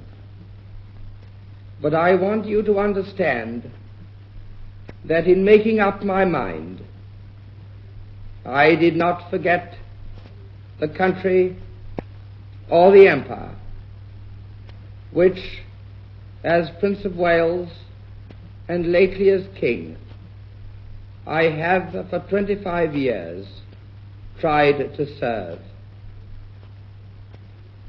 But you must believe me when I tell you that I have found it impossible to carry the heavy burden of responsibility and to discharge my duties as king as I would wish to do without the help and support of the woman I love. And I want you to know that the decision I have made has been mine and mine alone. And now we all have a new king.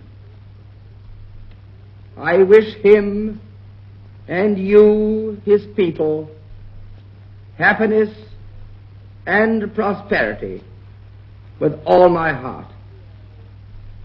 God bless you all. God save the King.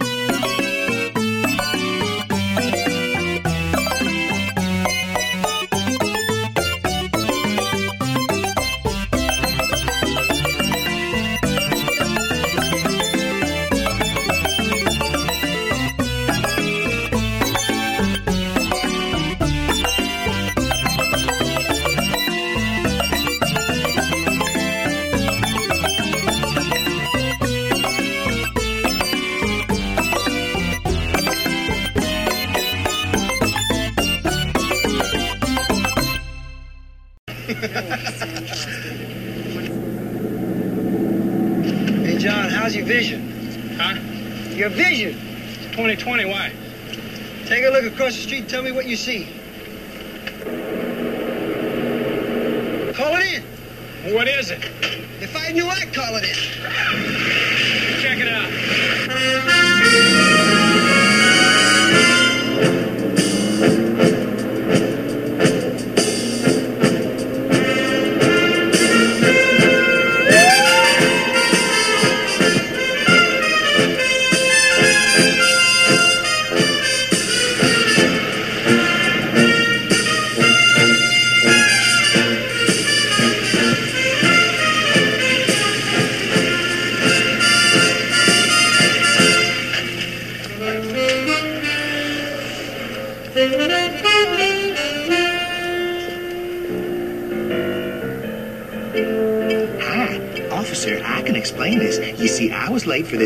This photo session, Mind stepping out of the car, please?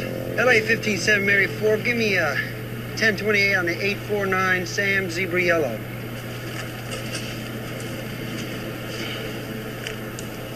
Okay, guys, let's hustle it up. I am really sorry, officers, but my PR man scheduled me for a photo session, and my driver didn't show up. I apologize for the inconvenience, but... Hey, come on, John. Don't you know who this is?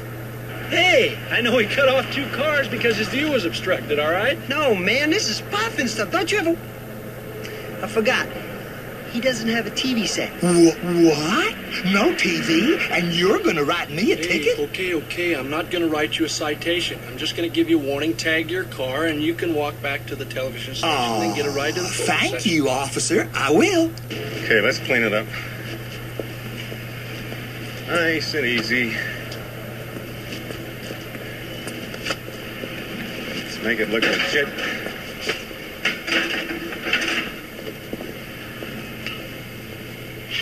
Thanks a lot, officers. Bye-bye.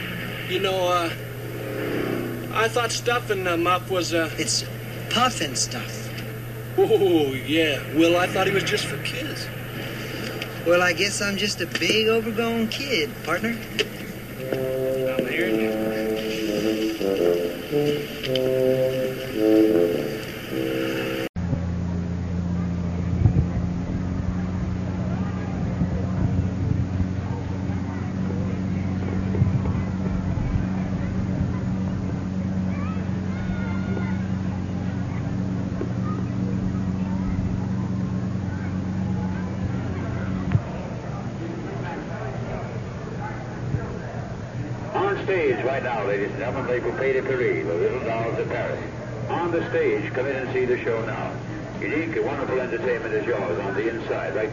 Turnstile, sir. The bird lady will take your ticket.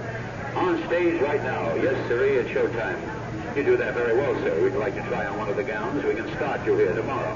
On stage right now, right now. Come on through the turnstile. Come in and see Les Poupées de Paris. Now is the time to come to see the show. Yes, sirree, the first show of the evening is on stage right now. Continuous performances. You're just in time to see the show.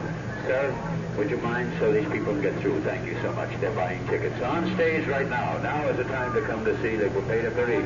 Right now is a wonderful time. Time to come to see the show. On the stage, this very moment, Le Poupées de Paris. On the stage right now. Come in and see it. This is it. On stage right now. Nothing like it in Montreal. On stage, or Toronto, but then of course Toronto is very dull in the summertime. On stage, very, very, very wonderful show, they will pay de Paris. On stage, see at the King Edward Hotel, check there. On stage right now. Now is the time to come to see the show. Right now, come right on in. See the show. It goes on stage right now. The moment you go through the door, it's showtime. Yeah, sure. On stage right now. Showtime. Buy your tickets now. The bird lady is waiting for you to come in and see the show. Should take your ticket when you buy one to see Les Poupées de Paris. Now is the perfect time to come. No waiting, no lines, no delay. The hit review. It's 4th of July, folks. Have fun today. Come and see the show. On stage now. Now is the perfect time to come to see the little review with the big entertainment features. Yes, sir, the bird lady is impatiently waiting on the inside. Yes, she's waiting so she can take your ticket. Her motor is running tonight. She just had dinner and she's terribly worked up. Would you believe it, ma'am? This girl graduated high school on Friday. This is her first job. Straight A's. She got a diploma, and this is her first position. Right through the turnstile. The young lady will take your tickets. Come on in now. I don't care how old you are. You'll enjoy the de Paris. Hello, Edwin. How are you? Edwin, you little devil, you. On stage, what are you doing? On stage, you're looking at the bird lady. On stage, yes, you are. He's staring at the bird lady. Why don't you get him one for Christmas, sir? On stage, buy him his own bird lady, so he can be terribly happy for the rest of the year. Come on in and see the show. Yes, sir, tickets are now on sale at the box office. No waiting, no delays. Come in and see it today. 35 delightful moments of entertainment in the air-conditioned theater. Les Poupées de Paris, the lovely little dolls of Paris, has the revolving turntables, and elevated stage, dancing waters, a little swimming pool, a little ice skating rink. It's all here. We even have simulated fireworks effects. Yes, sir, you've been in the Marine Corps, I can tell. Oh, besides there's a tattoo on your arm. On stage right now. Bring the young lady in. She'll like to see the show. It has everything a little hit show should have. Yes, sir, there's nothing on the outside. It's all on the inside. Would you buy a suit of clothes by looking at it in the window? No, you'd go in and try it on. That's what we suggest. Buy a ticket. I'm so glad you changed your mind, partner. Welcome to the Ponderosa. It's Gabby Hayes saying hello to you all. Come on in and see the show. Ben Cartwright's in there with the whole family, Hoss, Little Joe, and Adam. On stage. Why don't they get a wife? All four of them. They're never married. I don't know what happened to Ben Cartwright's wife. She went out for a loaf of bread about 30 years ago and never came back. On stage. Come on in. Okay, if you buy a ticket now, you're buying it for the next full and complete performance of Les Poupées de Paris. The finale of the show has just started. If you buy a ticket now, you're buying it for the next show. It'll be about four minutes. You wait up here, you'll see the full and complete show. No one is allowed in the theater while the finale is on. Because something terrible takes place while the finale is on, and we can't let anybody in while it's on. If you want to buy tickets, it's on sale right now. It's, uh, right now it's a good time. Yes, sir. 35 minutes, sir. In just a little while, yes, sir, about four minutes. Tickets are now on sale for the next. Would you mind stepping up here, please? You just have a short wait. The finale of our show is on stage. If you wait here, you'll go right in and see a full and complete show. If you don't buy a ticket now, you know what happens. Gangbusters, pandemonium, everybody, the line will be down there, and you'll be. So just wait right up here on the top, if you will. Thank you, right here. You'll be going in the first two folks. Please, be my guest. This is where you have to wait, right up on the top. But you just wait right here. Thank you so much. I know you want to wait down there. You get a better view. But up here, you'll get just as good of view. Want to see the bird lady? You've seen her at PTA meetings all around the country. Would you mind just waiting up here? Thank you so much, Dick. Try to sneak in without our letting us know, huh? Yeah. You're coming in to see the full and complete show. If you buy a ticket now, it's for the next show. Our first evening performance about to get underway. There's the little bird lady. This is our contribution to 85% of the fare being free. And you won't find that over there on the other side of the bridge the New York Pavilion. On stage. On stage right now. Now hear this. Now hear this. The smoking lamp is lit. And a clean sweep down on all decks there, sailor. Buy a ticket. Get over there, mate. Buy your ticket now. Come in to see the show. You won't find us on board ship. You know what's forward and what's aft. when you come in to see they will pay to very. Hello there, little girl. On stage. Buy your tickets now. Stand right up here in line. You'll be going in in just a few moments. Tickets are now on sale. in Montreal.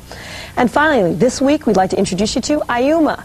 IUMA is an acronym for the Internet Underground Musical Archive, a cyberspace path for a new and alternative distribution system for new and alternative music. In the past year, IUMA has put online over 350 unsigned acts who, through internet access, reached a global audience with downloadable songs. IUMA says it has high quality audio and requires no user fees or long distance calls. We checked it out for ourselves, and here's what we found. The internet is sort of the world's coffee house with 30 million people connected electronically. IUMA stands for the Internet Underground Music Archive, which means um, we're the net's first music archive that takes bands, uh, mostly unsigned bands, as well as labels of varying sizes, and puts them on the internet.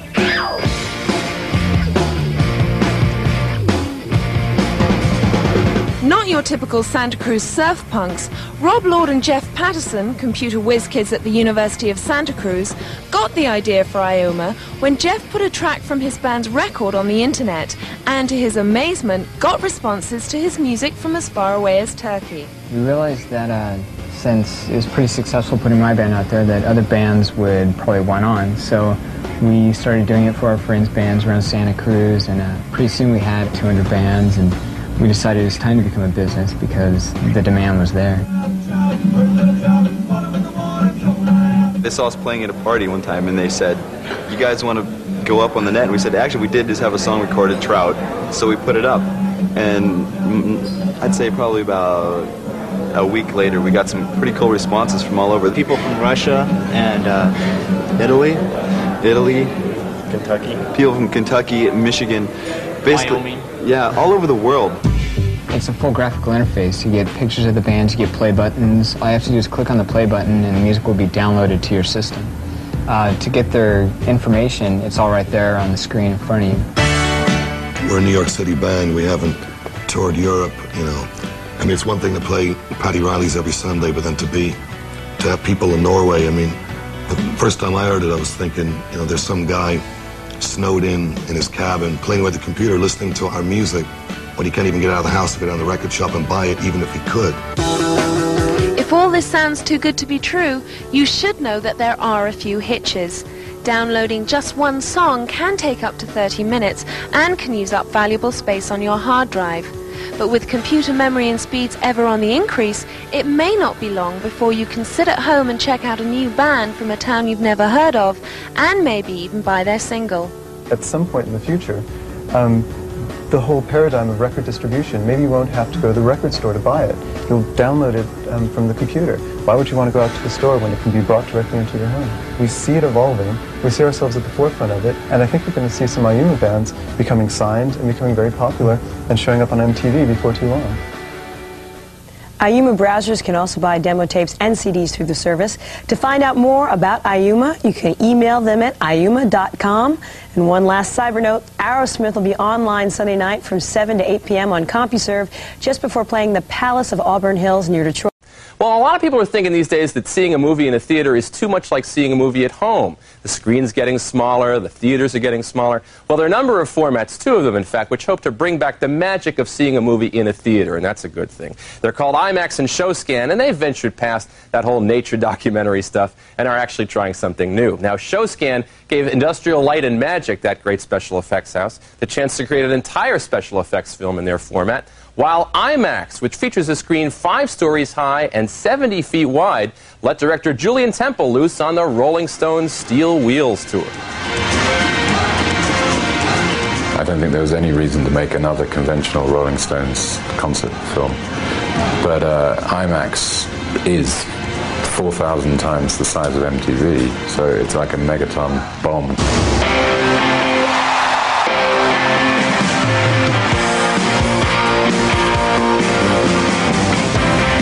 Uh, seven and a half stories high, and it's bigger than your field of vision. And it's from a negative that's 10 times the size of a normal 35 mm movie negative. So it has incredible clarity. Kind of a very fast moving, compressed Rolling Stones show, very loud. And if you see it in some formats, you feel like you can fall into the stage. Just seeing an IMAX film is pretty, is pretty fun. Especially that so many people are used to seeing movies in like duplexes and, you know, cinemas that really have quite small screens. Well, I think they first saw an IMAX film about beavers, which is kind of a funny film to show the Rolling Stones. But in terms of IMAX doing a project like this, I don't think there could be anyone else other than the Stones. Um, I mean, they have the, the legend and the, the larger-than-life uh, projection that something like this needs. Well, Showscan came in and uh, gave us the opportunity uh, to have uh, creative control. They said, here's our format. What do you guys got? We came back with a few ideas and they loved the idea of the intergalactic race. Well,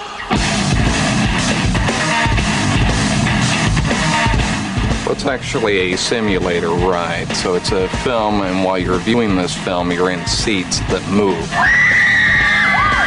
The main thing that we wanted was uh, to establish uh, an environment that was uh, riddled with danger. That was excited. You know, the crowd is cheering, the flashbulbs are popping, and uh, and then of course the engines are loud. They're in your face. It's nitro burning, flame throwing, crashing and burning kind of action. There's one 10 second live action sequence we shot on our main stage. Everything else was built in our model shop, uh, designed in our art department, photographed on two motion controlled track cameras, and that's it. Yet, uh, for all the audience knows, they're in a galaxy far, far away. We wanted to sort of make the David Lynch version of an attraction ride. Uh, sort of Star Tours with the gloves off. And you should be able to catch Space Race at a Showscan theater in the near future. And Rolling Stones at the Max is currently touring the country's IMAX theaters, the ones with the really big screens. When we return, Bruce Willis. Entertainment. At first glance, those two words don't seem to go together. But look a little closer. There are plenty of people from the Rockford area entertaining people in the Rockford area. In our series, Class Acts, Andy Gannon takes a look at some people who have banded together for several reasons, mainly to entertain us. And now, taking the stage from the world of rock and roll, Rockford's own Puppet.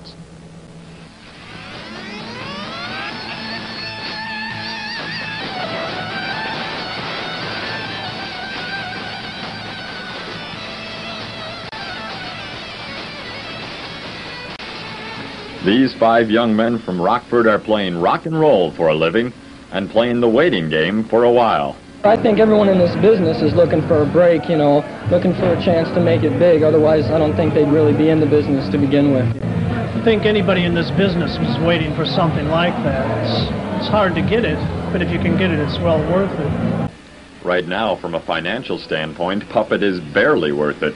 We make enough money to make a living at it. It's not easy to do. We're, some days we go without a lot of sleep. We're on the road a lot. It's very hectic a lot of times. It's very trying, but we make enough to make it. Pay the bills a little extra. Hey, but it's only rock and roll and they like it, and that makes it all worth it. The thing for me is uh, when I see an audience having fun, or that's my whole challenge, is to make sure they have fun. And if they have fun, I have fun too. Mostly have fun with the audience. We're more of a theatrical oriented uh, with the clown white, uh, European makeup. So you, so you like to give them different faces, different moves, uh, keep their eyes glued to the stage. Puppet has been donning makeup and costumes for three years now, all under the watchful eyes of their 31-year-old band leader, father figure, and the keyboard of directors, Mark Dahlgren. Oh, he's also the coach. You have to practice every day. If you don't practice like a football game, football team, if you don't practice, you know, if you just go out and play, you don't make it. A football player all year round practices. It's the same thing with a musician. It's more practice than it is play. And in Puppet, it is more togetherness than it is selfishness. Every family has their bad moments and good moments, and uh, you just go as a family unit. And uh, yeah, you got good times and bad times, more good than bad. The place is quiet now. Puppet has since packed up their amps and their lights and all their instruments, and they have hit the road again. And a long and winding road it is. They travel through 10 states in the Midwest, from Nebraska to Ohio. But once a week they try to come home, home to Rockford. Visit with our friends, family. Everybody has friends here, though. You know, in Rockford, it's, it's our hometown. Dahlgren also spends his Sunday mornings playing the organ at his church. What do you do when you get, do get back to Rockford? Uh, I like to give my, my buddies an old call in uh, laundry. Yeah. Lots of laundry. Yeah, plenty. So it's not exactly putting on the Ritz, but it's a living, and maybe, just maybe for Puppet, it will all be worth it. And again in 23 Action News. Maybe we should wear that type of makeup every now and then, just for Well, kind of-